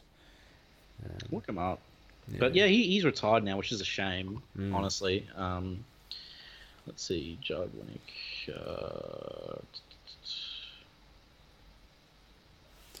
Um, uh, he's worked on Green Lantern, Green Arrow. okay, yeah, seems oh. to be Yeah, I think he's only done DC comics. okay. Well, you know, he's he's doing very well. in Yeah. this one. Uh, yeah. Okay, so uh, next issue then. Yeah, let's go to issue four. This one is Men and Boys, Gods and Thunder. Dr. Sivana is furious that Speck has failed to sanction Captain Marvel. However, he believes that Marvel may be connected to a small child that lives in a nearby subway. Sivana's assistant, Mr. Tan, questions the morality of killing a child, but Sivana responds with, I'll get over it. Later, Speck and a group of armed soldiers storm the subway tunnels. They open fire on Billy Batson's position, forcing him to transform into Captain Marvel. Marvel causes the mercs to scatter and manages to apprehend several of them, including Speck. When the dust settles, Marvel finds that his best friend, Scott Oakham, has been killed in the crossfire. He rushes him to the hospital, but it is too late. Enraged, he barges into police headquarters and forces Speck to give up the name of the man who hired him, Sivana. He then flies to Sivana Industries prepared to kill the cantankerous industrialist. He grabs him about the throat and slowly begins choking the life out of him. Sivana pleads for his life and Marvel grudgingly lets him drop to the floor. The following day in Metropolis, Clark Kent reads a report on Marvel's citywide rampage. He tracks him down to Mount Everest and tells him that he has crossed the line. A tear-filled Marvel tells him about Scott and reveals that he is actually just a boy himself. Superman is astonished. After hearing Billy's history, he demands an audience with the wizard Shazam. Shazam agrees to meet with Superman at the Rock of Eternity, and Superman chastises him for subjecting a boy to such a fate. Shazam defends his decision but tells Superman that Billy may also need some guidance. Later, Clark Kent shows up at a flop house where Billy is staying. He sits down next to him and reveals that he is also Superman. Yeah, that's actually a really good ending as well. Yes, uh, the strongest issue out of the bunch. Um, yeah, absolutely. Uh, but uh, let, us talk about the cover before we go into it. So um, we have Shazam grabbing Dr. Sivana by the throat, and Superman's kind of looking on and like, oh, what are you doing? Yes. And it's the vengeance of magic. Cap goes wild. okay. Um, uh, you know, not that this is uncommon. Uh, a little misleading with the with the cover because that doesn't happen. no, it with doesn't. Superman there, but um, it's enough to see both your titular characters yeah, in the shots. So um, yeah, no, it's uh, yeah. it's what, what close do you- enough, honestly. Um, Yeah, Superman was there in spirit. what, what, what what did you think of the um the the cover? Uh, yeah, it's fine. Um, Yeah. you know, I had no problems with it. Yeah, I, I like the way Shazam again is is shown. Um, good angle, you know, and again, very thick set. Um, I think, actually, I think it's definitely the weakest cover because it looks more like a panel from the comic than. Yeah, it doesn't really. Yeah, it doesn't really look like a cover, does it? No. Yeah, right. Yeah. True. Um, but anyway, um, we get a bit more of the, I guess the horrible um yeah, Sivana. this gets pretty violent. Mm. Like, I'm not sure what age group you should like when you know like what age group is fine to like Mm. read this considering how violent this last issue gets Yeah. It- it- um yeah. because it's like a pretty graphic shot of like the kid with like a hole in his chest like a bullet It is, isn't it? and, there's it- like a lot of blood and Um, you know for throughout this whole arc you've been getting like trolls and giant robots and uh, you know demons and stuff all stuff that you know uh, i don't want to say kind of lessons of violence because because they're you know fictional things. Yeah. but to actually bring it back home with bullets and and have a, a shot of a little kid um, you know dead is pretty shocking. Yeah. Like and then he, he, he chokes uh sivana pretty violently as well yeah um less violent than the kid though uh Yeah. but I- like I mean, I- I'm just saying. There's a there's a one page where there's what five horizontal panels, and it's you slowly see Scott being operated on, and then they put the the blanket over him, Yeah. which is you know kind of like a again a trope you see in films and stuff. But it really is kind of this is like heavy stuff. like it's, yeah, and pretty Shazam's morbid. face is pretty Yeah. devastated. Yeah. Um, so it's it's uh, it's good though, like it's great um, because Yeah. it it actually starts off at the Daily Planet and Lois is being her usual uh, annoyed nosy self. yeah, How are you there? Blah blah blah blah blah. Um, so we this is actually the first time we see Clark, mm, and it's Lois who's like, "Oh, didn't you hear Captain Marvel went on a rampage?" So you know, it was the brief. It was cool to see Clark. yeah. Lois yeah. pops up. Yeah, I, I like to see Lois there as well. It was good. Um, very much uh, akin to her her uh, character, so that was good. Yeah. Um, albeit just the one page she's literally on. Um, yeah. Yeah. It's it, how good is that shot where uh, Shazam's deflecting all the bullets? Yeah, yeah that's that's one Fantastic. of the one of my favorite shots actually, because the the bullets look really good, and you got the lightning Mm-hmm. happening, just as he kind of because he transforms literally at the moment. Um, He looks quite wrathful as well. yeah, yeah, but he unfortunately isn't able enough to do enough. No. Um, so, yeah, basically in the crossfire, uh, his friend gets shot and Yep. killed, and it's like, it's messed up because the kid he was like in a foster home and stuff. So Yeah. you know, and I guess, yeah, he he does his little rampage, uh, and he actually gets the info from the guy. Because he's Yeah, like, from Spec, yeah, he's like, I'll bring your body, your dead headless body with me. He's getting like really crazy. Yeah. Has he got Um, has he got super speed? Like I, I'm getting a bit. Yeah, he has the speed here. of Mercury. Okay, because I was about to say, if he had the speed of Mercury, uh, again, I'm being very geeky here, he would have been able to clean up these soldiers before they would have got a shot fired, surely. Like, you know, I mean, he was defl- like he just transformed into Shazam, and he was True. deflect. Like he's he's not as good as the Flash as like using that super speed, you know. okay, yeah, yeah, yeah. Ah, maybe maybe he needs a run up or something. I don't know exactly the physics of it. Uh, But as, you- uh, but as you say, probably he just got you know got caught um, by surprise, changed, got split seconds to think about these things. So, yeah, uh, Sivana is a bastard. yeah, oh, very much. so. really he's and there's there is like I don't know as I don't know that much about Sivana, so for me there's no understanding of why he's like this really. Hmm. Um, he's so like un- unlike Lex, like we all know his history and where the gigantic mountain on his shoulder came from. But Yeah. um, yeah, so you know we have obviously like the whole the, the whole second half and the meat of the issue is Clark confronting Mm. Shazam, Uh, yes, and he s and he sees Shazam crying, and he's like, "Oh, something's a bit off." Um, Yeah, yeah. This was again another really cool interaction between the two. Um, it's back on Mount, the same mountain as well. Mount Everest, yeah. Yeah, and Shazam's uh, just tears streaming from his face. Um, so immediately, you know, if you if you not to say there's anything wrong with crying, you know, you should, but like to see such a, a big character that you you've just been introduced to turn around and, and he's bawling his eyes out. It does, you know, does set him back. It sets Superman back a bit because this is a guy who's faced like demons and yeah, stuff. Yeah, yeah. yeah. Um, like he fought like the uh, Sabbac. mm, yeah. Um, but I guess I guess like you know the courage of Achilles doesn't stop him from grieving mm. and stuff like that. Um, and then yeah, he reveals to Superman that he is a child. Yeah. And Superman's first reaction is, "Who did this to you?" Oh, the look on his face is brilliant. Because uh, you know you'd you'd have that reaction, wouldn't you? There would be a little bit of anger going. How could anyone subject a child to this? You know, oh, definitely this responsibility. And, uh, you know, so and uh, the wizard actually lets him in, which I yeah. think is kind of cool. Um, Gandalf. And, yeah, and Superman's just like yelling at him, um, mm. which I think is cool. He just goes in there to chew chew uh, the wizard Shazam's ears off. Um, yeah, and it's it is his fate to bear the mantle.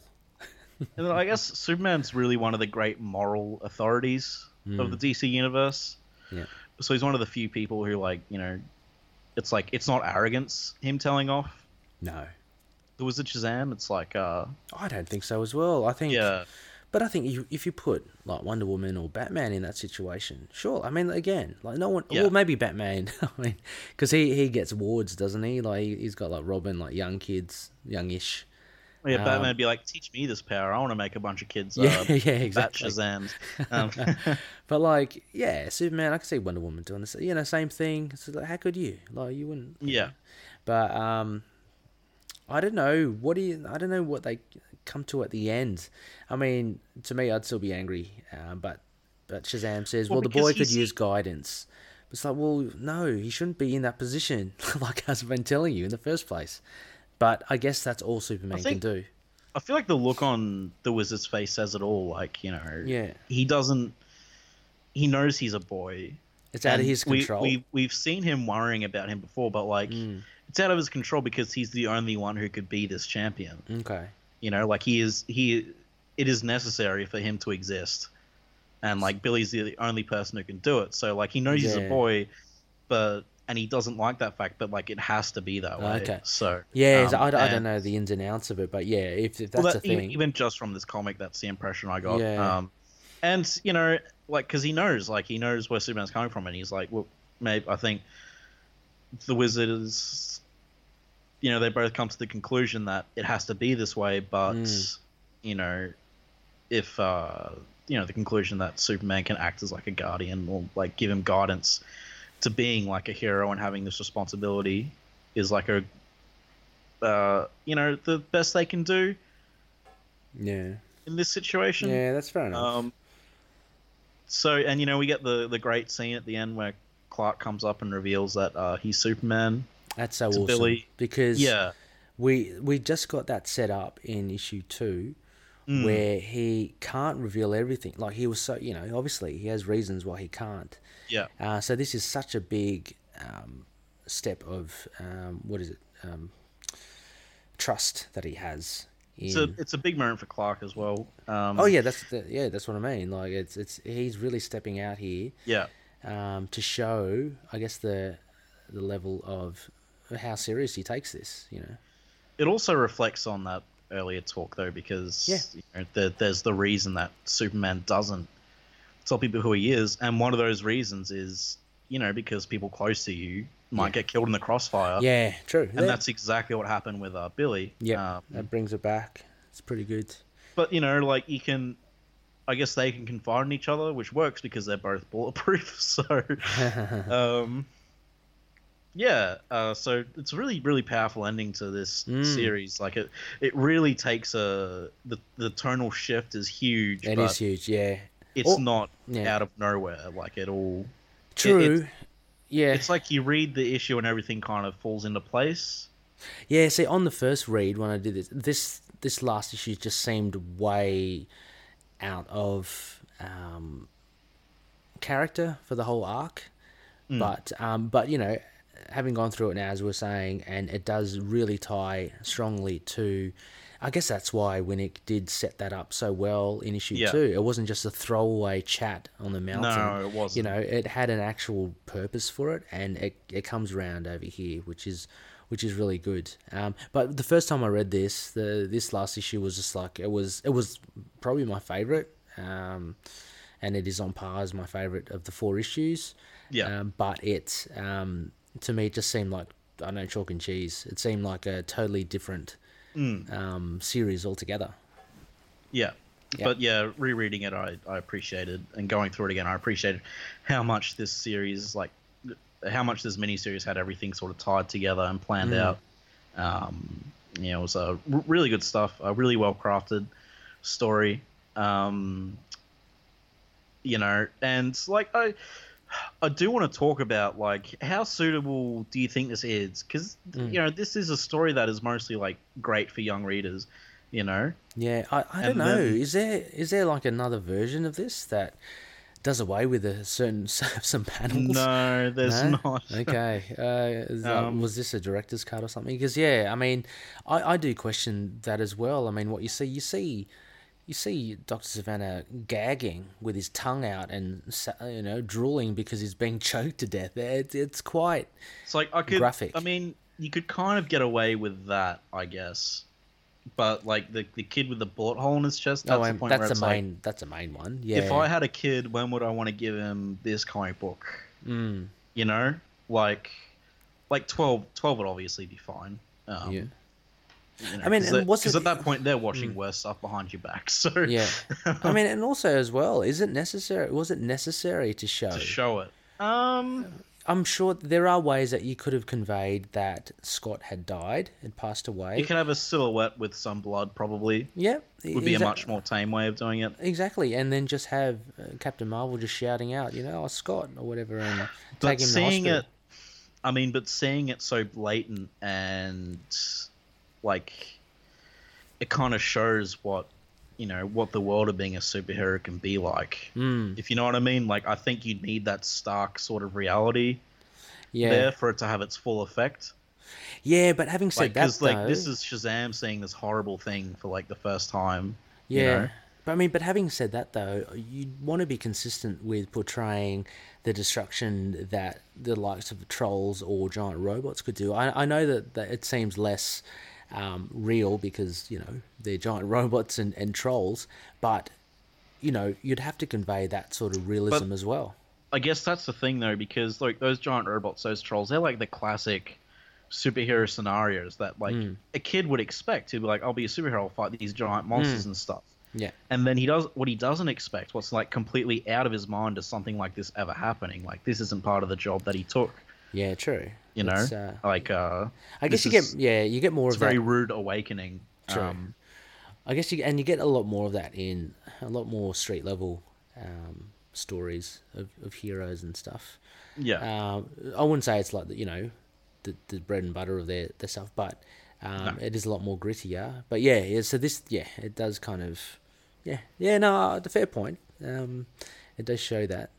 Um, like you know, I mean, it, I, yeah, I, I I think it was a necessary thing to do, as distasteful as it might seem to some people. okay, Uh, yeah. Look, I still think it's necessary, but I, I think I, I guess it could have do, be done in another way.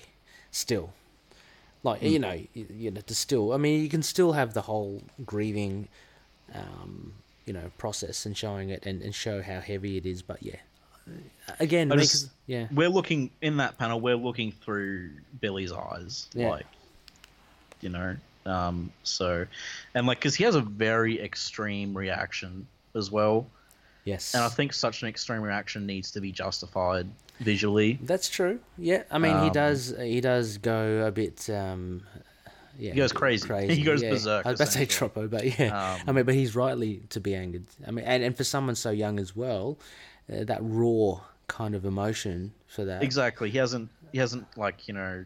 Superman has faced death before. Yeah, He's, yeah, uh, yeah, You know, he's had that worldly experience. Yeah, Um, yeah.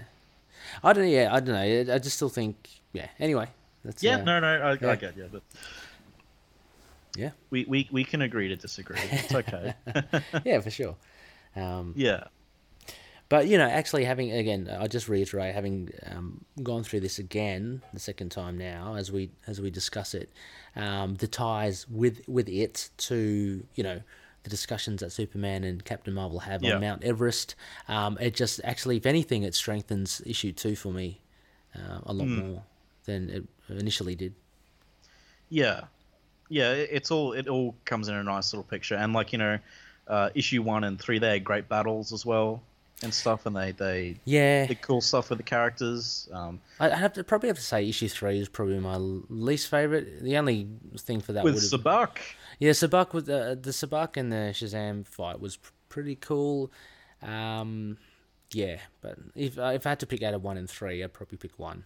Uh, but yeah, it's But- interesting because three's the big action climax of the story. Really. I know, but you Um, see, but Winick puts in some enough action in issue one to keep it nice and interesting as well. Hmm.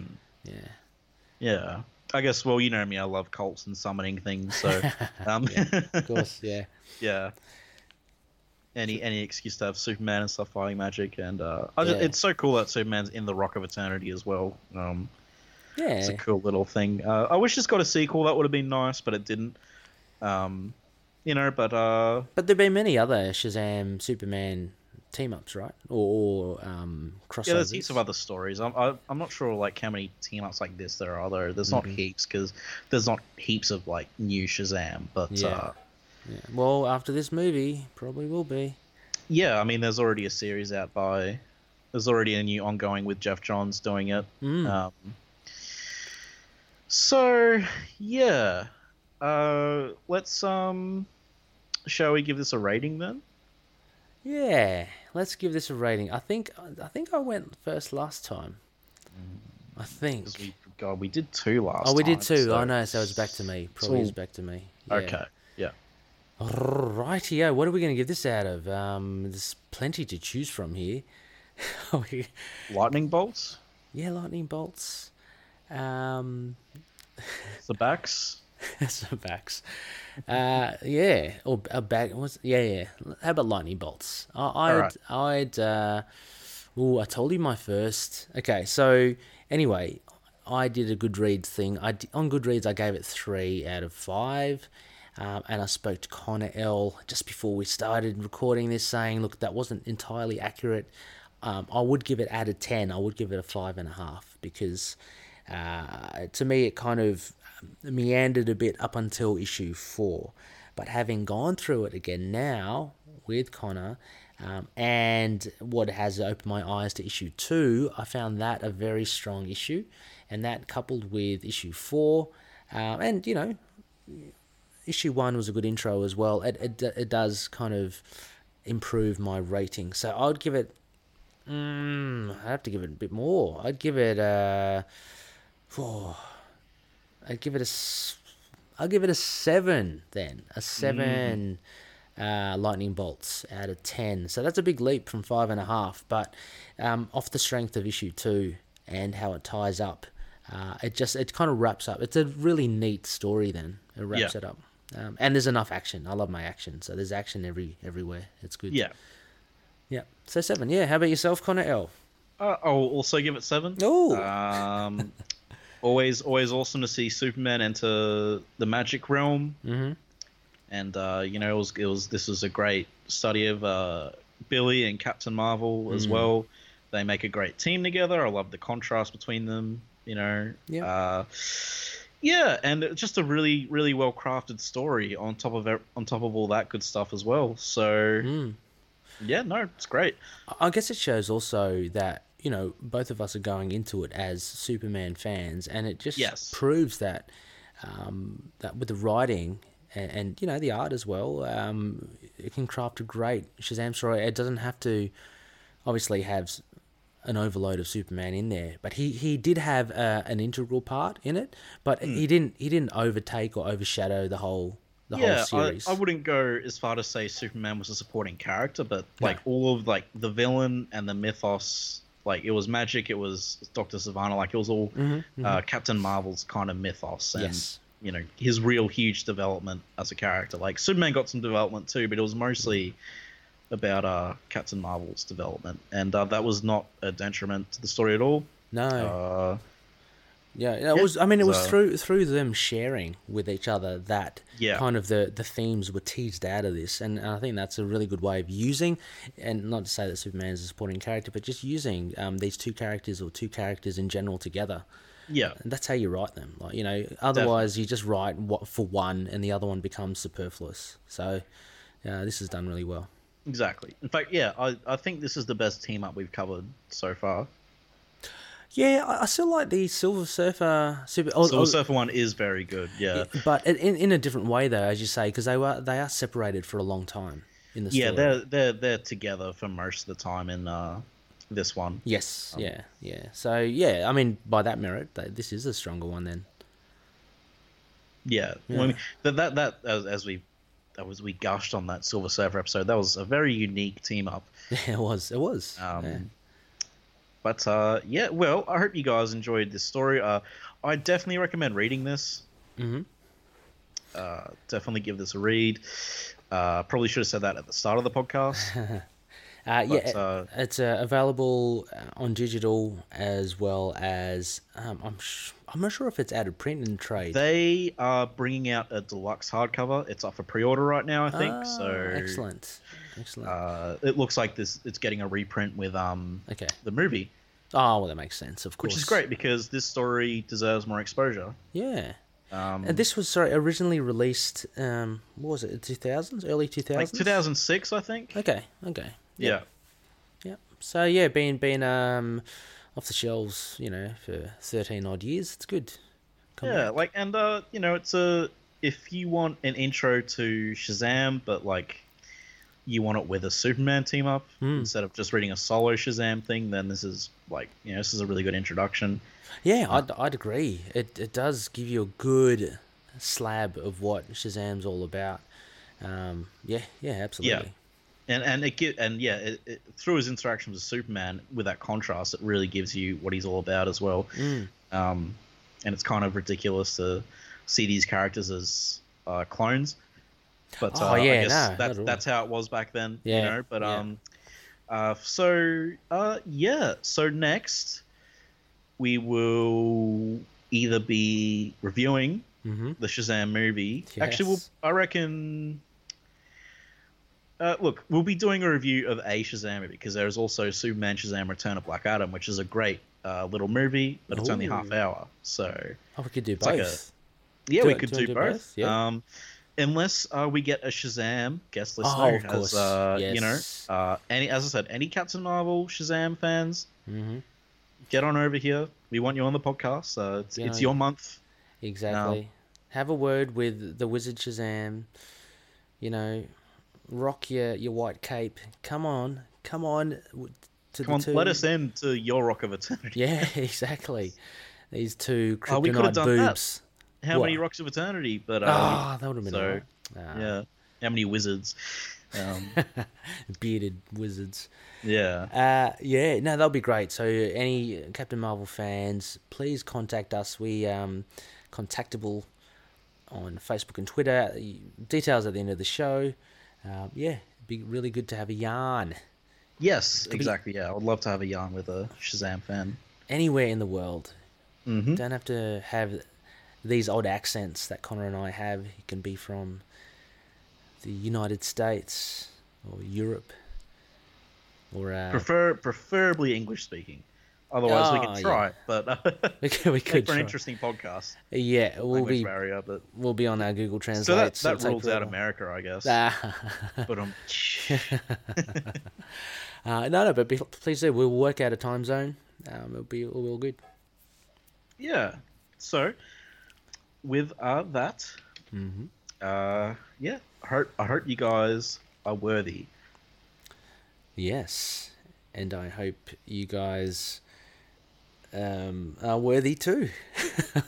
Yeah, and uh, maybe give your kids this story. if they're Oh, 12, yeah. it's a okay. 12 and above, I reckon a okay for this story. So want to share this story. Yeah, yeah, but yeah, yeah.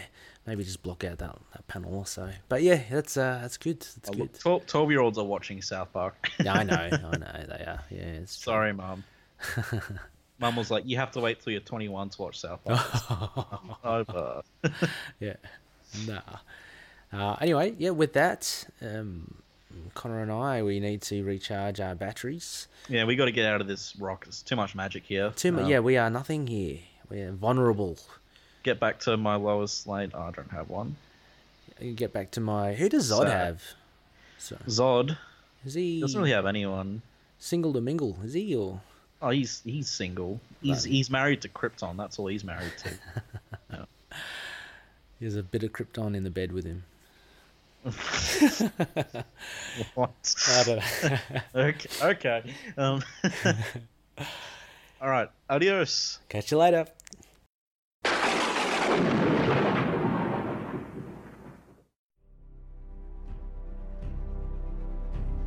Superman and all other characters in these comics are properties of DC. Any images or music we use are properties of their respective copyright holders. We are doing this for fun and not making money off it, so please don't sue us. You can contact us at lskpodcast at gmail.com and find us on our Libsyn, lskpodcast.libsyn.com, our Twitter at lskpodcast, our Facebook page, Last Sons of Krypton, a Superman podcast. And last but not least, thank you everyone for listening.